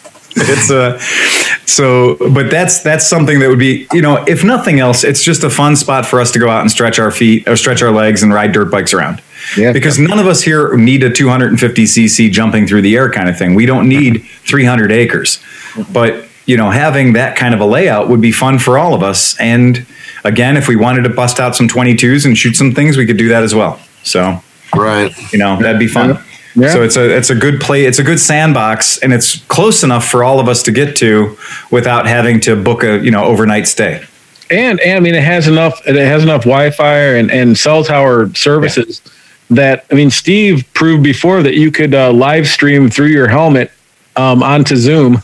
That's true. When he did this last summer. So we could you like guys keep saying stream showers. I'm saying we just need to have a fire hose. Yeah, yeah. Pressure washer that's fine. That's all we need. But I need you to spread them a little further. yeah. Stay at county boys. Uh, that's but i don't think we need to go any crazier than that. It sounds like a lot of fun. Yeah. so Hey, uh, yes, Steve, by all means, you know, let Ron know uh, because you know Ron and uh, Ron and uh, BSA Burt seem to be kind of joined at the hip a little bit. So they like they seem to travel together where they go. And Bert has a lot of property he's trying to sell off, and Ron I think has just the right amount of property. Plus, I, think- like it because I his property's closer to yours. fro- and from his standpoint, he doesn't want it developed. Right. And from our standpoint, we don't want it developed. We want it just to have, we want a couple trails through there. Yeah. We want it to be just another uh, area that we could go through. So It's going to be magic because 40 foot 40 foot shipping containers are just going to disappear into those woods. be like, okay, John's got the blue one, Phil's got the red one, Steve's got the white one. So to uh, considering that this podcast was almost all motorcycle, it was. To kind of pull it back in and just end with the thing. Um, our buddies that we went through the whole thing of like the 25 best motorcycles Yeah. have the list of the nine ugliest motorcycles. Bring it around. Let's fire it up. We got a couple of minutes. Yeah, I think this would be a good way to end. So The nine ugliest motorcycles. yeah, and I like the, the first one is one that me and Phil both picked as the as- Janus. Nope, it's Hey, hey, hey, hey, hey, hey. the Bible Oh, you're right. mantra. We, we did we did agree Ramona that this mantra. was the worst. We did agree this was the ugliest motorcycle ever. I like I like how they say it's like a Yamaha TD 900 and a Harley Davidson Road Glide. Actually, does look like a Yamaha TDM 900 and a Harley Davidson Livewire had a baby. Yeah, yeah, kind of does. Yep. Yeah. There's that one, and then I kind of disagree. I mean, yes, it's- Rake is wrong on it too. I mean, K1. it's- So the when- rake is real odd. Yeah, Yeah. when Steve when Steve told me that he wanted the fully enclosed BMW, That's what I was thought of talking too. about a K1, Yeah. the Yeah. Ronald McDonald. Square headlight. I like K ones. Yeah, yeah. I don't care what they say. K, I like K ones. I don't. yeah, it's interesting. No, then it's you not keep interesting. going down, and so they say the Hayabusa, which I agree. That thing's fucking. Yeah, it's it's not very very good looking. Yeah, It is an ugly bike. but I'm going to own one of those within the next three years. Yeah, for like forty bucks too. Yep. Damn well better not say the PC 800. Oh. just so you guys know, I'm going to take one of those bikes in on trade for uh, Vespa. and Dan, Square headlight. there you go. Oh wait, I thought they already showed the K1. So, and uh, years ago when I did uh, No way. World Superbike, and you know World Superbike, we were on Ducati Island. We were working the tent. We were helping people out, and these, you know, to get onto Ducati Island at. Um, Laguna Seca, you need to be riding a Ducati. And we were joking that they were going to have a rule that was like, you have to ride a Ducati and Pasos don't count. so uh, there were Ducati Pasos on Ducati Island at World Superbike weekend that were being sold for no more than $2,000, 2,500 bucks. Wow. Wow. So it was like hilarious because everyone was freaking out because just like Mid Ohio, but on a higher pay scale, they had like a little, you know, cardboard thing cut out and put on a headlight that said for sale. And I think the the one Paso they had was twenty five hundred bucks, and I'm telling you, it was fucking rough. but people were just going goofy for it because it was just the world's cheapest Ducati. And yeah, and you have the CD player here in the front, which is Yeah, nice. you have a slot for the CD in there. in the front. yeah. and then then you have your your cigarette, which is I don't even know what this is. Well, I like the Illuminati wheels. oh yeah, that's not CD. That's the big. That's the big five and a half floppy. Yes, that's a five and a half floppy. That's exactly right. And the uh, and and when you get into a tug, Five and a half. you can't see anything because they stay Yeah. the windscreen. So Well, that would have been more expensive. The Yeah. uh, when people say, "Are those wheels magnesium?" and just say, "No, they're Illuminati."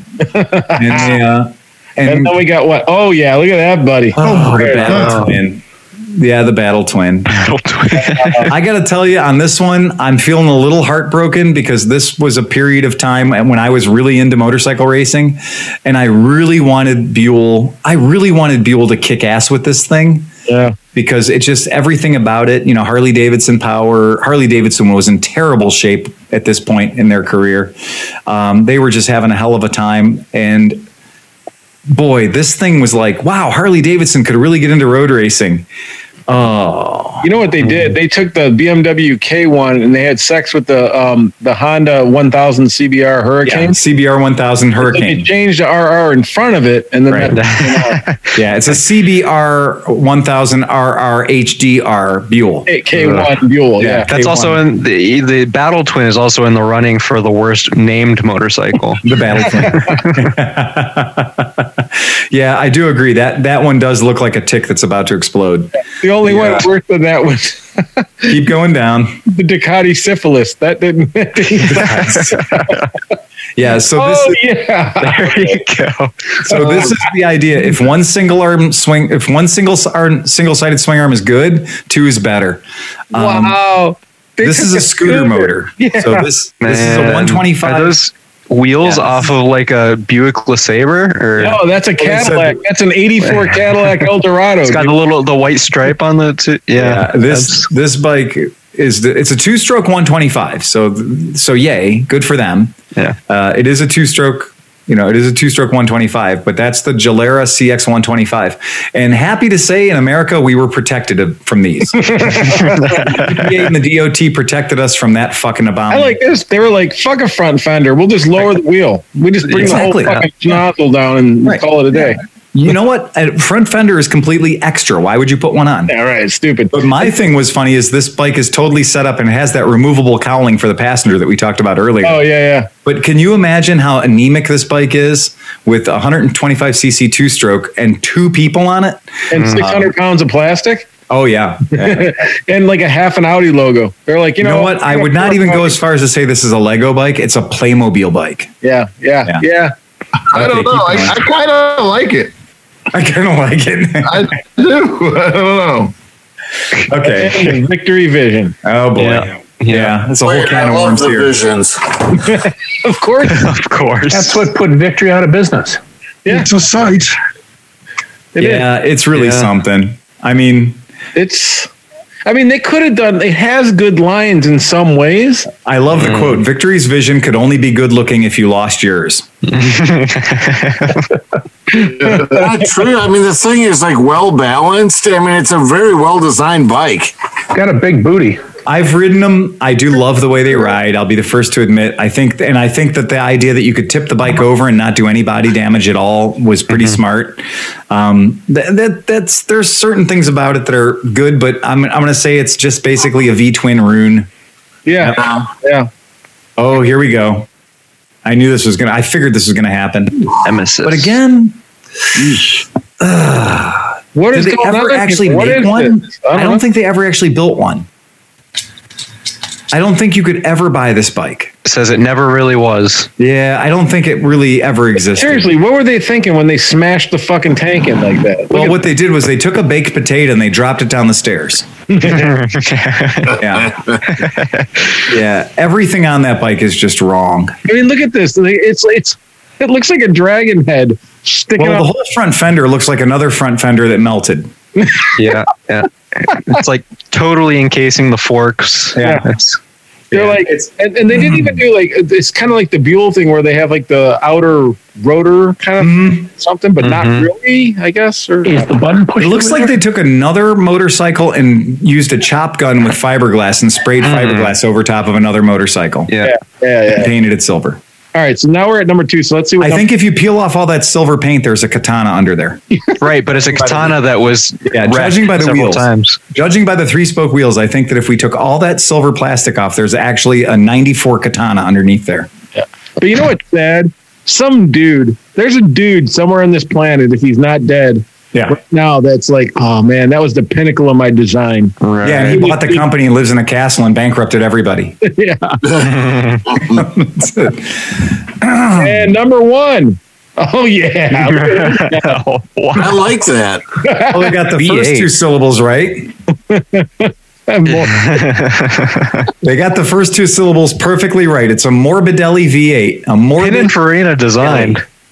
Is that Pininfarina design? Oh Yeah. my god, that is Yeah. Pininfarina design. It looks like a TDM 850 that you surprised. yeah, exactly. It looks like it looks like you caught a TDM 850 stealing your lunch. Getting out of the shower, he hadn't put his clothes on yet.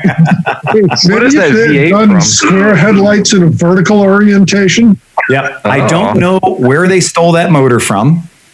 Uh, it is clearly a V8. It's the most obvious V8 in the world. Yeah, yeah. But it is, it is remarkably like it looks. The back of it looks like a Honda Hawk GT. yeah, it does. It looks like 1992, you know, PC 800 type, all molded in. This kind of looks like a, a, a sprint, a Triumph Sprint. It does look like a Triumph Sprint. Sure Looks like does. a Yeah, the middle of it looks like a Sprint. 1300. Oh my god. Yeah, and you know what? Here's the thing: is that bike looks like it was designed by committee. but they had one too few meetings, Yeah, yeah. and it is terribly ugly. And this company Um, was like, hey, that Hellfire scooter company went out of business. Get all Yeah. their bearings and we can incorporate them into the top of this fucking bike. Morbidelli, Morbidelli V8. I mean, literally, Morbidelli sounds like the the lunch counter at the the haunted house. I would, if I had a lunch counter at a haunted house, I would call it the Morbidelli. that um that that V8 they built it themselves. Did they Yeah, I really? mean, Eight- 850 cc's. So ugly. Yeah, what the So what Moto Guzzi does with two cylinders, they took eight cylinders to accomplish. It's a 32 valve V8, 90 degrees. was it shaft drive? Because I can't tell, but it I don't know. Shaft drive. See, it's not fair because none of, like half of these bikes didn't come to production. Oh, you're, I mean, and I why don't you go like bikes that didn't that came to production? Like to, Well, like because I then said, they would all go- be they would all be smart pillions and shit pillions and sharp pillions and all that other shit. I still go back to the CM400T, fucking ugliest bike ever made. That's just giving up. I mean, the CM400T was just Honda saying, "We're Honda. That's enough. Fuck it." Yeah. And they just used the gas tank off of one bike and the side panels off of another bike. And It looks like a broken down like horse. I'm I'm still shocked that Morbidelli built their own V8. Yeah, it, the it's, fucking it says ugliest bike. Hold on. There it is. yeah. Oh yeah, in all its mm. glory. That is hideous.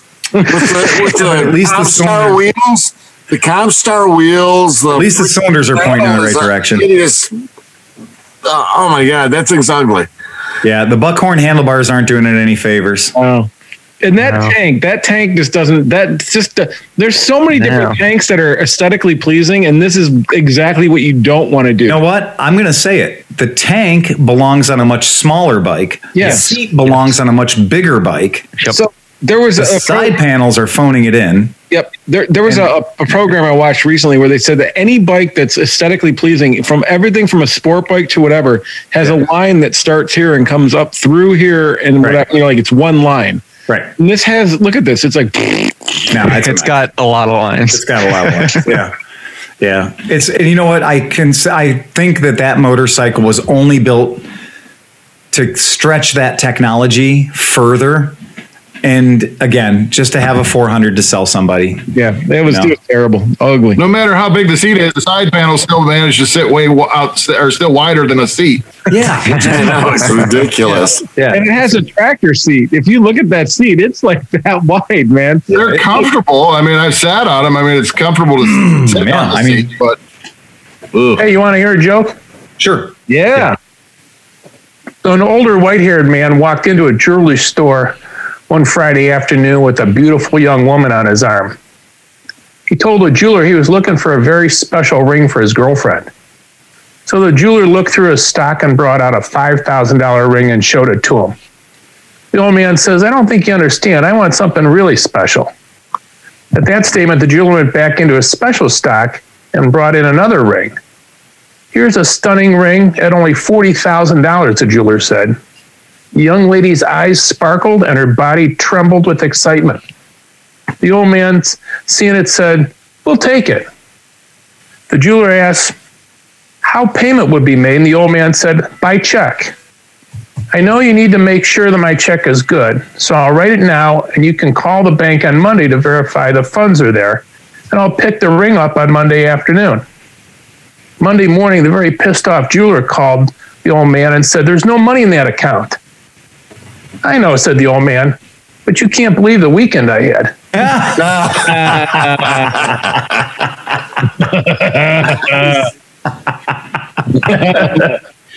Yay. Yeah, that was a good one. Huh? That's fantastic. I'll You, you, you guys are thinking, yeah, I, I could use that one of these days. I'd gladly pay you Tuesday for a cheeseburger today. That's it. The, uh, I did think about it, and the Yamaha XV 1100 Virago oh, Ugly. is my personal nemesis. Bring it up. Steve hates his CM400Ts. I can't stand the Yamaha XV 1100 Virago. Oh Virago. yeah, I fucking hate this bike. And there were generations of this bike that they had more they had more gold on them than a Formula Firebird. Uh, hold on. These things had more fake gold plating on than a 92 Toyota Camry Gold Edition. I found. I Uh, found. yes, Hold on. Okay, I found the picture of the most. You couldn't. You could. You could not drive through Mentor or Parma in fucking 1990 or anywhere, anytime after that, without seeing a 75 of these things. And dudes were so proud of them. Like they were like, "This is way fucking cooler than a Harley. It runs." Look at. Uh, here you go. This is the best. Dude, Oh my yeah, god. yeah. See that that looks like it could have had a square headlight. Yeah. oh, it should have had a square headlight. they didn't. They made this bike for about 14 or 15 years. So I know at one the point turquoise one was the, my particular. I hated the turquoise and white or something. the color. turquoise and silver one, uh, turquoise and white one was offensive. They had a lot of ugly color schemes. Uh, the gas tank went at an impossible angle. It looks like the bike was in an accident and everything got Came pushed up, and then the they put new said- forks on it. At the shop, we say that this bike came pre-crashed. Yeah. because it looks like a swayback horse. Uh, it's everything is in the wrong spot, and when you're sitting on the bike, the ergonomics for an 1100 cc bike, it feels like you're riding a 90 cc moped. It's like awful. It's a terrible bike to ride. It probably handles turns really well with that rake, and then your handlebars all way up here and stuff. Well, what I would like to say is, are you guys familiar with what is like a milking stool? Like how low a milking stool is? yeah, yeah. So if you can imagine sitting on a milking stool and jerking off two guys at the same time, That's the riding position of this motorcycle. It's exactly what it is. It is literally this is what you're doing the whole time you're riding the motorcycle. It is. It- There's it nothing good about you're it. so much like a uh, what? What are those Honda? They only made them for a couple years. Eight hundreds with the four speeds. Yeah, well, that, was the, that was a Shadow 800. Yeah. Look at did. pull up a Shadow 800. It looks All right, exactly hold like on. that bike. To Phil's credit, But that engine was a great engine, though. oh yeah, but the seat height on this fucking Virago thing is 28 inches. The seat height is 20. It's an 1100 with a- 60 horsepower. Yeah. So it has 60 horsepower. It's an 1100 V twin. People rave about the motor. Apparently, they eat starters for breakfast, lunch, and dinner. Right. Because it's a high torque uh, motor. The starters are always for fucked this. up. I give him credit for this. It's 32 degree rake in the front, but how about this? It um, what did I just look at? It's only 487 pounds. Huh. That's not Don't- bad. I mean, like you know, I, I Is that the 1100 or the 750? This is the 1100. Yeah. That's amazing. Um, that must be without any metal on the bike. That must be literally just. um, but I have ridden enough of them. I have serviced enough of them. I hate them. I hate looking at them. I hate when they show up at the shop. They're just awful. Steve, And what it's was your always bike? people? It's always people that wish they had a Harley Davidson. Steve, what do you want me to look up? What bike? It's, uh, the Shadow 800 looks almost exactly like the that. Shadow bike. 800. She's no beauty either.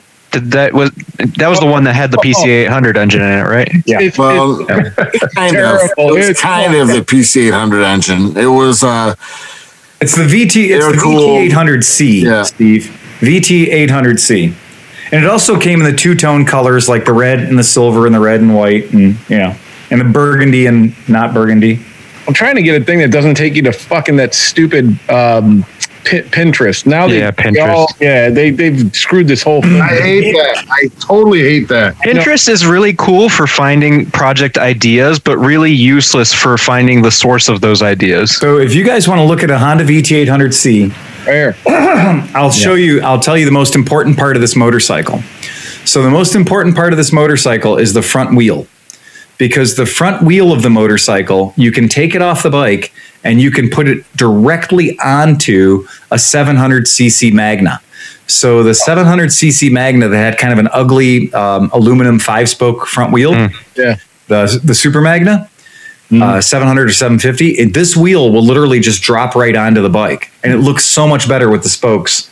And the remember the Super Magna has the solid rear disc, so the solid rear disc and the front spokes look really nice together. Wow, and look at this. The seat height on this one is 27. It's crazy low. It's low, crazy, crazy yeah. low. And I, I don't know. I would like to know how many horsepowers this bike makes, because remember, there was also a 750. So But it was a. But it, that engine was good, but it only had a four-speed transmission. Correct. Uh, yeah, and I think didn't uh so Steve correct me, but didn't the Shadow 1500 that was also four speed for a while? The 1100. Yeah, the 1100.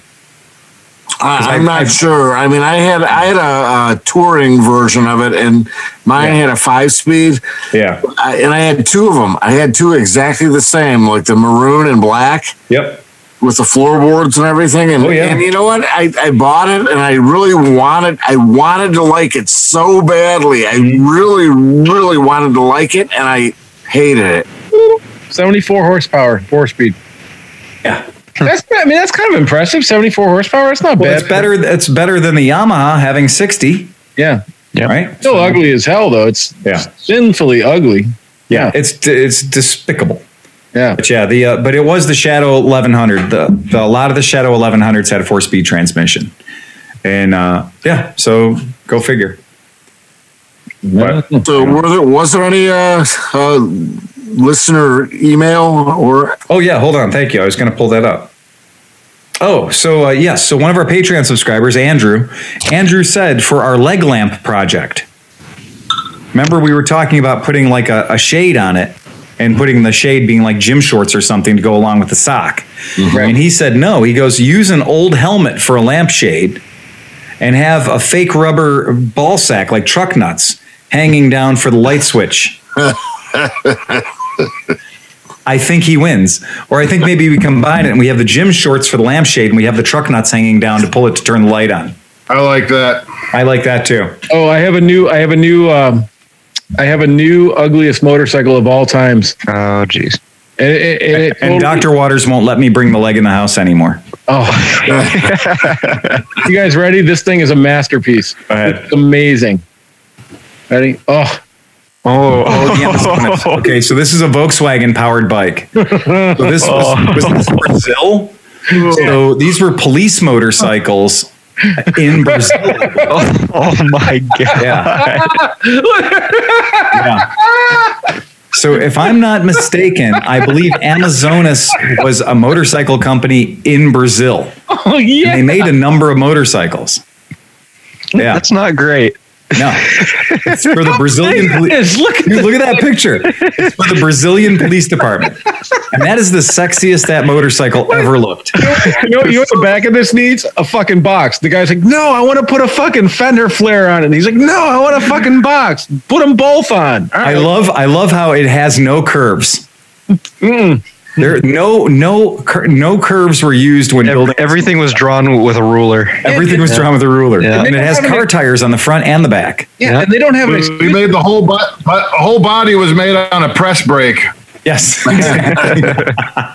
And no disrespect to Cameron, Yeah. but I could see him riding that. you know, You know what? That's the best looking picture so far because everything is so dark and you can't see it. You can't see Yeah, it. yeah.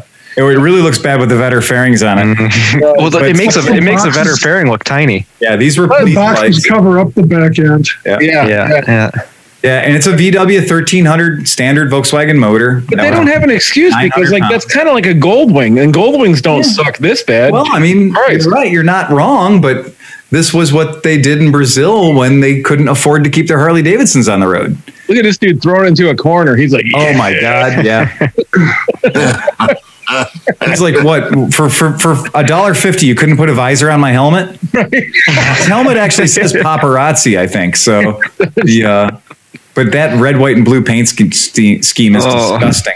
Oh, it's so Yeah. terrible. It's not. Yeah. It, I like that picture where he's getting ready. He's launching Oh, we're, we're, on the keep going. I magazine. wanna oh, yeah, right there. Oh, that one right Oh, there. yeah. yeah. On down. Yeah, right there. The weirdest, the Rev- Revenge of the Amazonas by Oh. David Edwards. They got the they got the uh, the performance air cleaners on this one. No, it's look at it. Read it. It's a 22. It's a 2200 cc motor. It's 2275 cc's. Oh, so Wow. Cycle World built a two a 2.3 liter motor. Holy shit! Got it down to 13.28 quarter mile, which is just slightly faster than that 400 cc Honda you showed earlier. Right. wow. Look at this. There's the touring. There's the The touring. 1600. Oh, that's the short block. That's a 1600 short block I had in my mini, my Volkswagen camper van. Oh, look at that with the vest. Oh, Oh, Wow. he, he just left the gay bar. oh, and they got No, a, on that you could do two this. things. You could got a- literally oh a sport bike. Oh my it's god! It's got round headlights. The only round thing on the whole. Yeah. wait, wait. The best part though, look at the back is completely all square. Like they're Yeah. all at the square in the back, but they're like, you know what would make this perfect? Round Uh-huh. fucking headlights in the front. I like the fact that the the one thing that's on the bike that says anything cool about it is they call it a tech box. So they're just playing into the fact that everything on the bike is made of wood with like plastic over it. Yeah, so it's tech. So scroll down a little bit more because I think it was Tech Palma. Wasn't that wasn't that it? Tech Oh, Palma. look at this amazing! Look at, this is the new version right here. Look at that. With bold new graphics. Bold new graphics. Oh, it says oddly proportioned and quite ugly, except now it looked like a morbidly obese super bike. Stare deeply into my tech box. Honestly, that does look like one of those Chinese made children's toys where it's a motorcycle, but they had to break up three different molds and castings to do it. You're like, okay, we're going to take the part from the BMW police motorcycle and the part from the katana. Oh Yeah. my god, That's terrible. Six seventy five dry. I like how the fact that there were 450 of those built, yeah, and that is 451 too many. yeah. Disgusting. Oh my What is this? god, that is a terrible motorcycle. There's, I remember reading this article. Oh too. my god! Yeah, because I was a kid. Cool. Eight hundred and ninety-eight pounds. It's 900 pounds, Oh. dude. That motorcycle, that motorcycle is heavier than my FLHP. Uh, wait, So that motorcycle is heavier than my Road King police bike. sixty horsepower. Eight nine hundred pounds, sixty horsepower. Yeah, but it's got 3,000 torques. No, 73. Yeah, it's still not impressive. but it but it'll run on lamp oil. It'll do. Zero to 70 in 14 and a half seconds. Get out of here, really? Yeah, right here. Look, Zero to 70 in 14 and a half seconds. it'd be better to have three of your friends push you. Yeah. It's actually slower than a bug or a bus. Yeah, it is. It is. It's managed to be half the weight, but yet slower than a Volkswagen Look, Beetle. look, and wait. It's, not, it's, it's it, at top gear. It's 92 miles an hour. top gear. So top speed's 92, which totally means it's a pursuit vehicle. Right. Which none of these numbers can even justify why it has a fairing on the front. None. But but what's funny about it, what I think is absolutely hilarious about it is like if you were on a garden tractor, you could run away from one of these things. and how bad were things in Brazil that they couldn't support Harley Davidsons, that they could support starting up from scratch Right. and building this Right. abomination? I just like look at this. Like, th- what is this? What it is is the world's largest speedometer because they took it out of a tractor. And this is like a 14 inch headlight. Yeah, Like, that's that's the same headlight was on my Suzuki 1100 GS. An impossibly toaster-sized headlight. Oh, dude, I think the GS one came to about here. This thing. Yeah, I think you're. Yeah, it's disgusting. Well, you see those two smaller headlights on the bottom are actually GS headlights. the upper headlight is off of a, uh, a 1956 uh, Continental airpla- aircraft. Yeah, With such a large, which with such a large headlight, why did it need two smaller ones? Right. why does it need Got two round ones. Look, it's got two round ones too. Yeah, yeah, little spotlights on there. Yeah. It's got an actual Indian on the front fender. It does. Not to, not a model of an Indian, an actual Indian, a human Indian sitting on the front fender. This is my this is a horrible motorcycle. I gotta say, the Amazonas, the Amazonas is the most horrible motorcycle that I have seen in mass production. Yeah. I mean, Because look, they built enough of them, they could have raced it. And why didn't they? this dude, this dude, he was an extra for Mad Max and didn't make it into the final movie, apparently. Uh-uh. man. You don't know, so you don't recognize that guy. That's Oh. that's Steve Poncherello. I think instead of racing it, they should have erased it. I like how the guy's wearing full gauntlets and a short sleeve shirt. Right. but my favorite thing is, is like, look, so they have this normal fender coming right back here, right? They do. But then they add this fucking squared off fucking. Corner. Yeah, there's like a KZ1000 police bike rear fender, 60% of the way. And then, And then they add a, a, mo- a mailbox they lightly ran over. and then they use the other part of the mailbox to be the tail, the nacelle for the tail light. right, and these are these are totally uh, GS uh, Suzuki GS. Yeah, those are just straight out of the those are out of the Dixie catalog. Yeah. Those came out of the MGO catalog.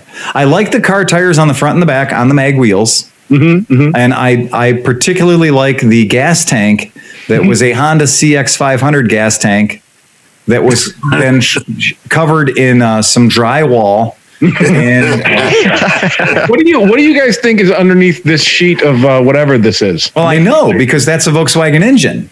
Right. So there'll be the underneath. That's the generator. But does it need to be? I mean, like that's only like what the, the whole motor probably comes to here, right? Yeah, well, the generator will be back there. So, and there's also the transmission. so there'll be a, yeah. a Volkswagen transmission, and there'll be a generator back there. yeah. Is that shaft drive? Yes. Oh no, let's see. I mean, it has to be right. Yeah. Well, if it's Volkswagen, I haven't seen. I haven't seen the other side of it. I like the fact they were they were courteous enough to hide everything under drywall. That thing is far from grooving. That is far from grooving. Dude, you seriously like you nailed it though. This is like when, when especially like when they first started coming out with the Chinese scooters with like the Yeah. double rear wheels. Oh yeah, yeah. This was like their interpretation of what Yeah. a fucking chopper looked like. Mm-hmm. Yeah.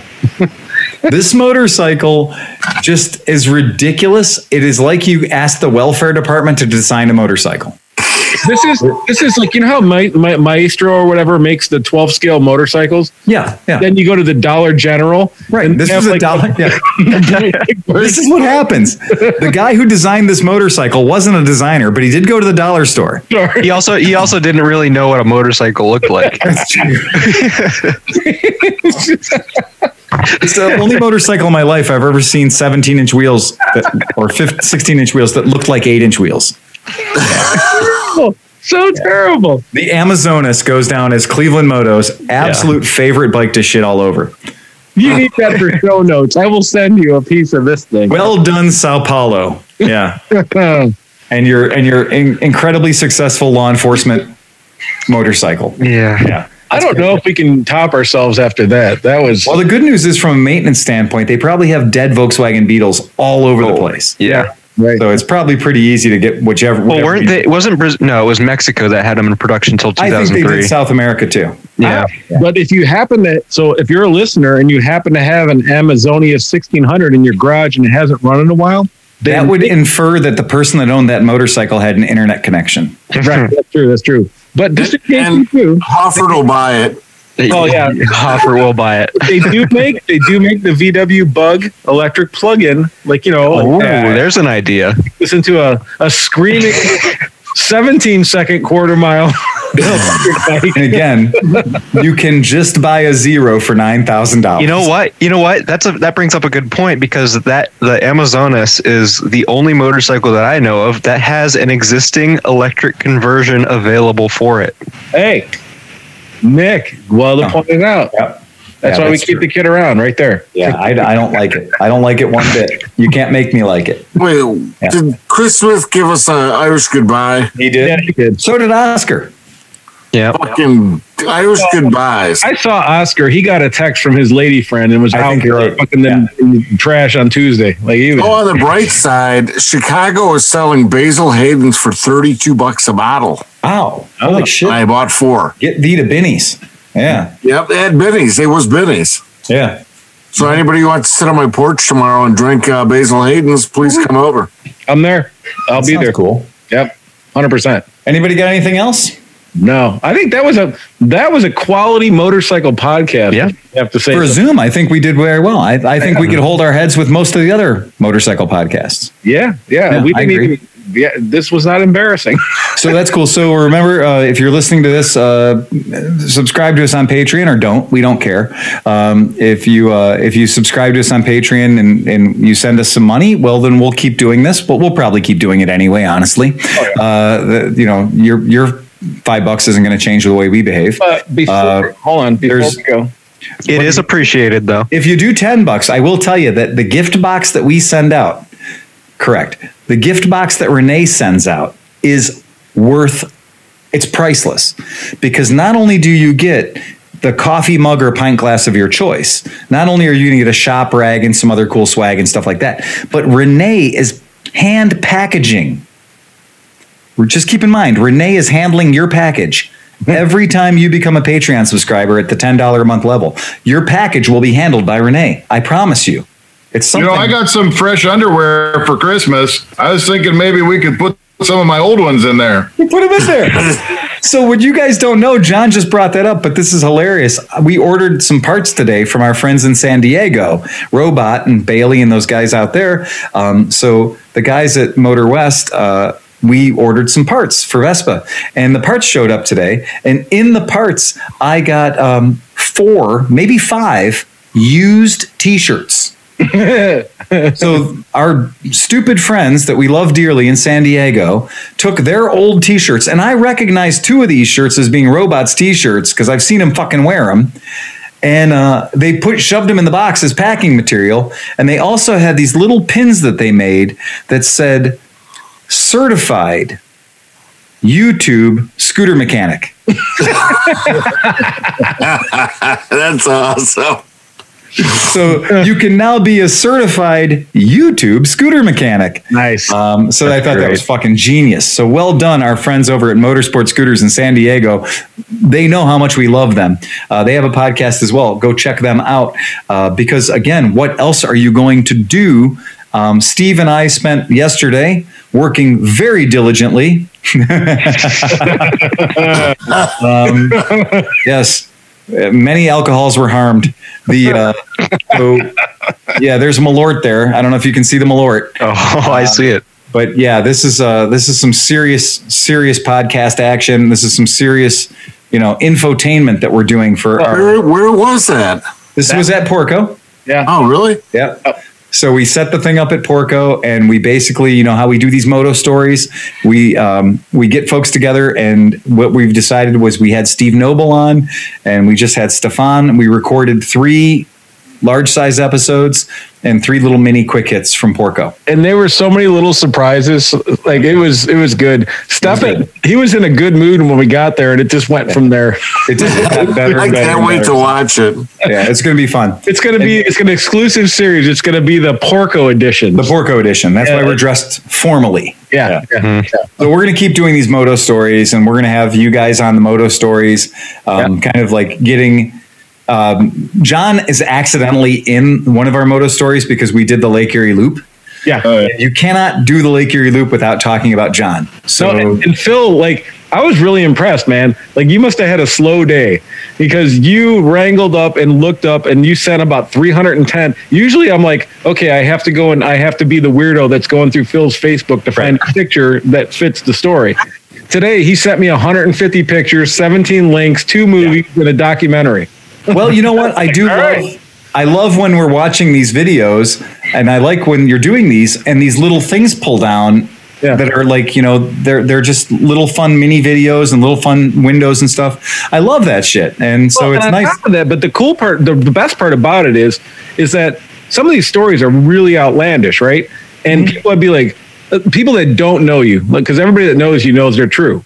But people that don't know you be like, this fucking, guy, he's full of shit. Fuck this guy. There was no way that they put a Lambretta inside of a fucking Vespa. But then guess what happens? The fucking picture comes down and you can see that they fucking shoved a fucking Vespa inside of a Lambretta or whatever. It's turducken. Yeah. turducken.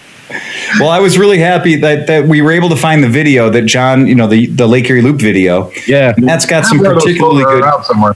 Yeah, so that's got some particularly good shots in it, and uh, that has the the UPS truck thing where we're talking about drafting and how important it is to draft. Yep. And then you see me on you know 206 pounds of pink suppository going 65 miles an hour behind a UPS truck. Nice. So Yeah. Get a real quick. Camaro.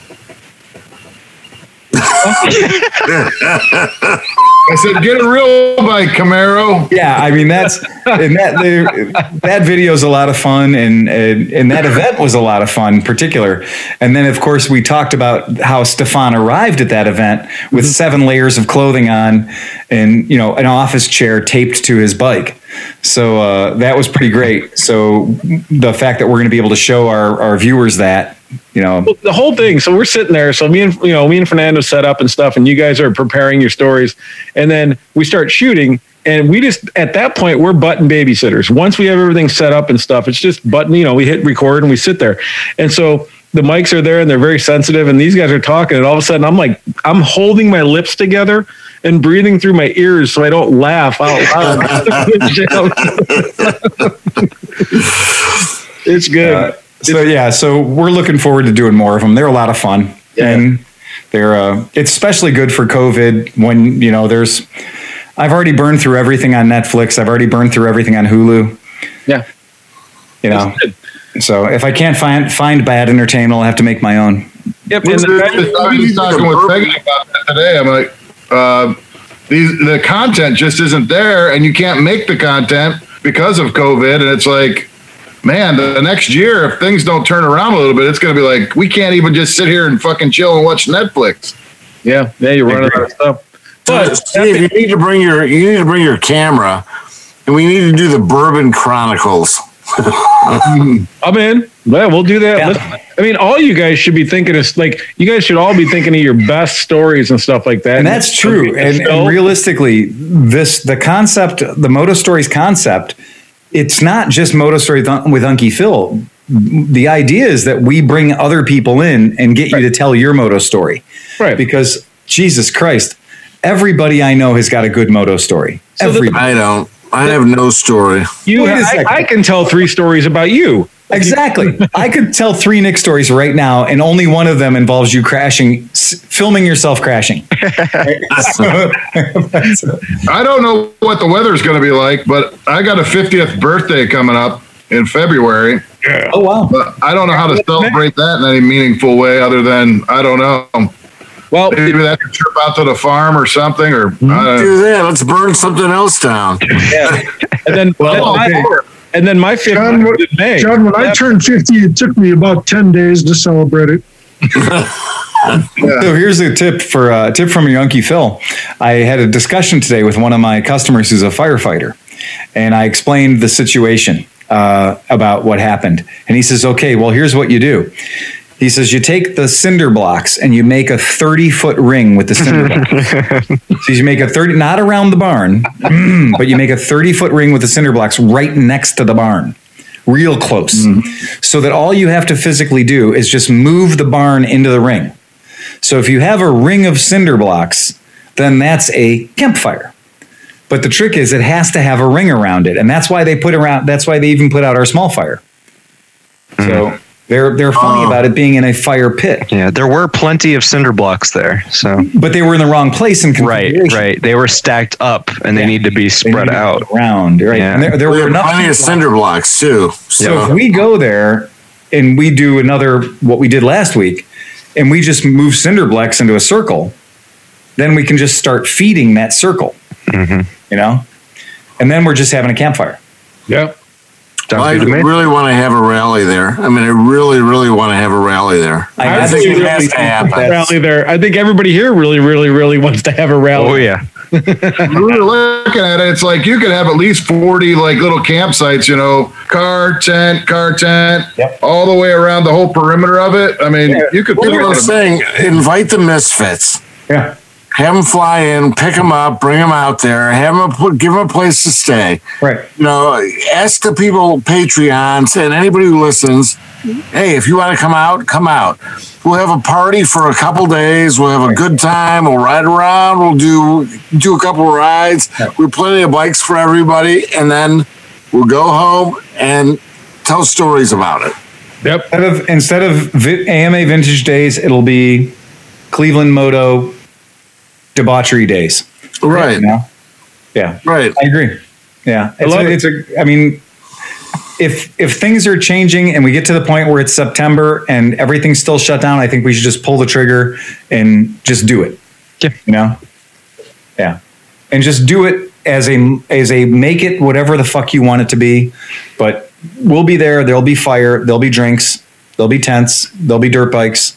You know, there'll be motorcycles. We'll we'll go for rides and Then shit. will be Roman twists there. Yes, there will because I can make one. I mean, I can make. I it turns out I can make one Roman twist, or I can make seventy Roman twists. It's just having the ingredients set up. Yeah. And there'll probably be some devil's lettuce hanging out, you know. just Yeah, that's it. So that's a good thing. Well, that's fantastic, guys. It was like a podcast. Uh, anybody got anything else? Mm-mm. Fuck it. That was the promotions. Ride fast, take chances.